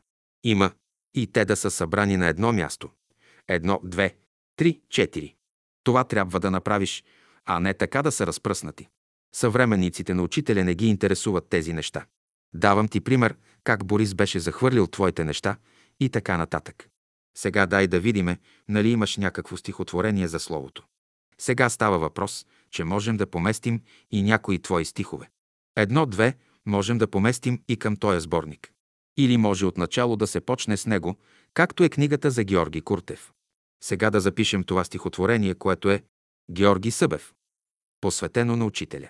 Словото на учителя. Той слово, що свети в ефира, прониква във всички души. На крилата го носи зефира. Слово, що мрака руши. Слово, що свети в душите, що праща в мрака лъчи. С нежност, що къпи очите, що в цветето малко звучи. Той слово, що стапя злините, както слънцето леда. Слово, що грее в душите. Щити ги при всяка беда. Кат сила прелива в душите, кат мъдрост краси духа. На будните шепне светете. Светете е кат факел в нощта. Той слово, що храни душите. Слово, що свети в нощта. Слово, що грее в душите. Слово, що ражда нощта. Амин. От Георги Събев, писано 1960 година. Бележка на редактора. Спомените, написани от Георги Събев, подредени лично от него, бяха ми връчени на 19 декември 1991 година с надслов. Настоящите опитности оставям на брат Вергилий за печат. След дълго умуване от моя страна, Те бяха поместени така, както бе си написал и подредил. Накрая поместих и бележките и допълнителните поправки при работата ми с него. За някой може да има повторение. Тогава да не ги чете, да ги прескача. Ще ги прескача днес, но след векове ще ги четат ред по ред. И то по 10 пъти,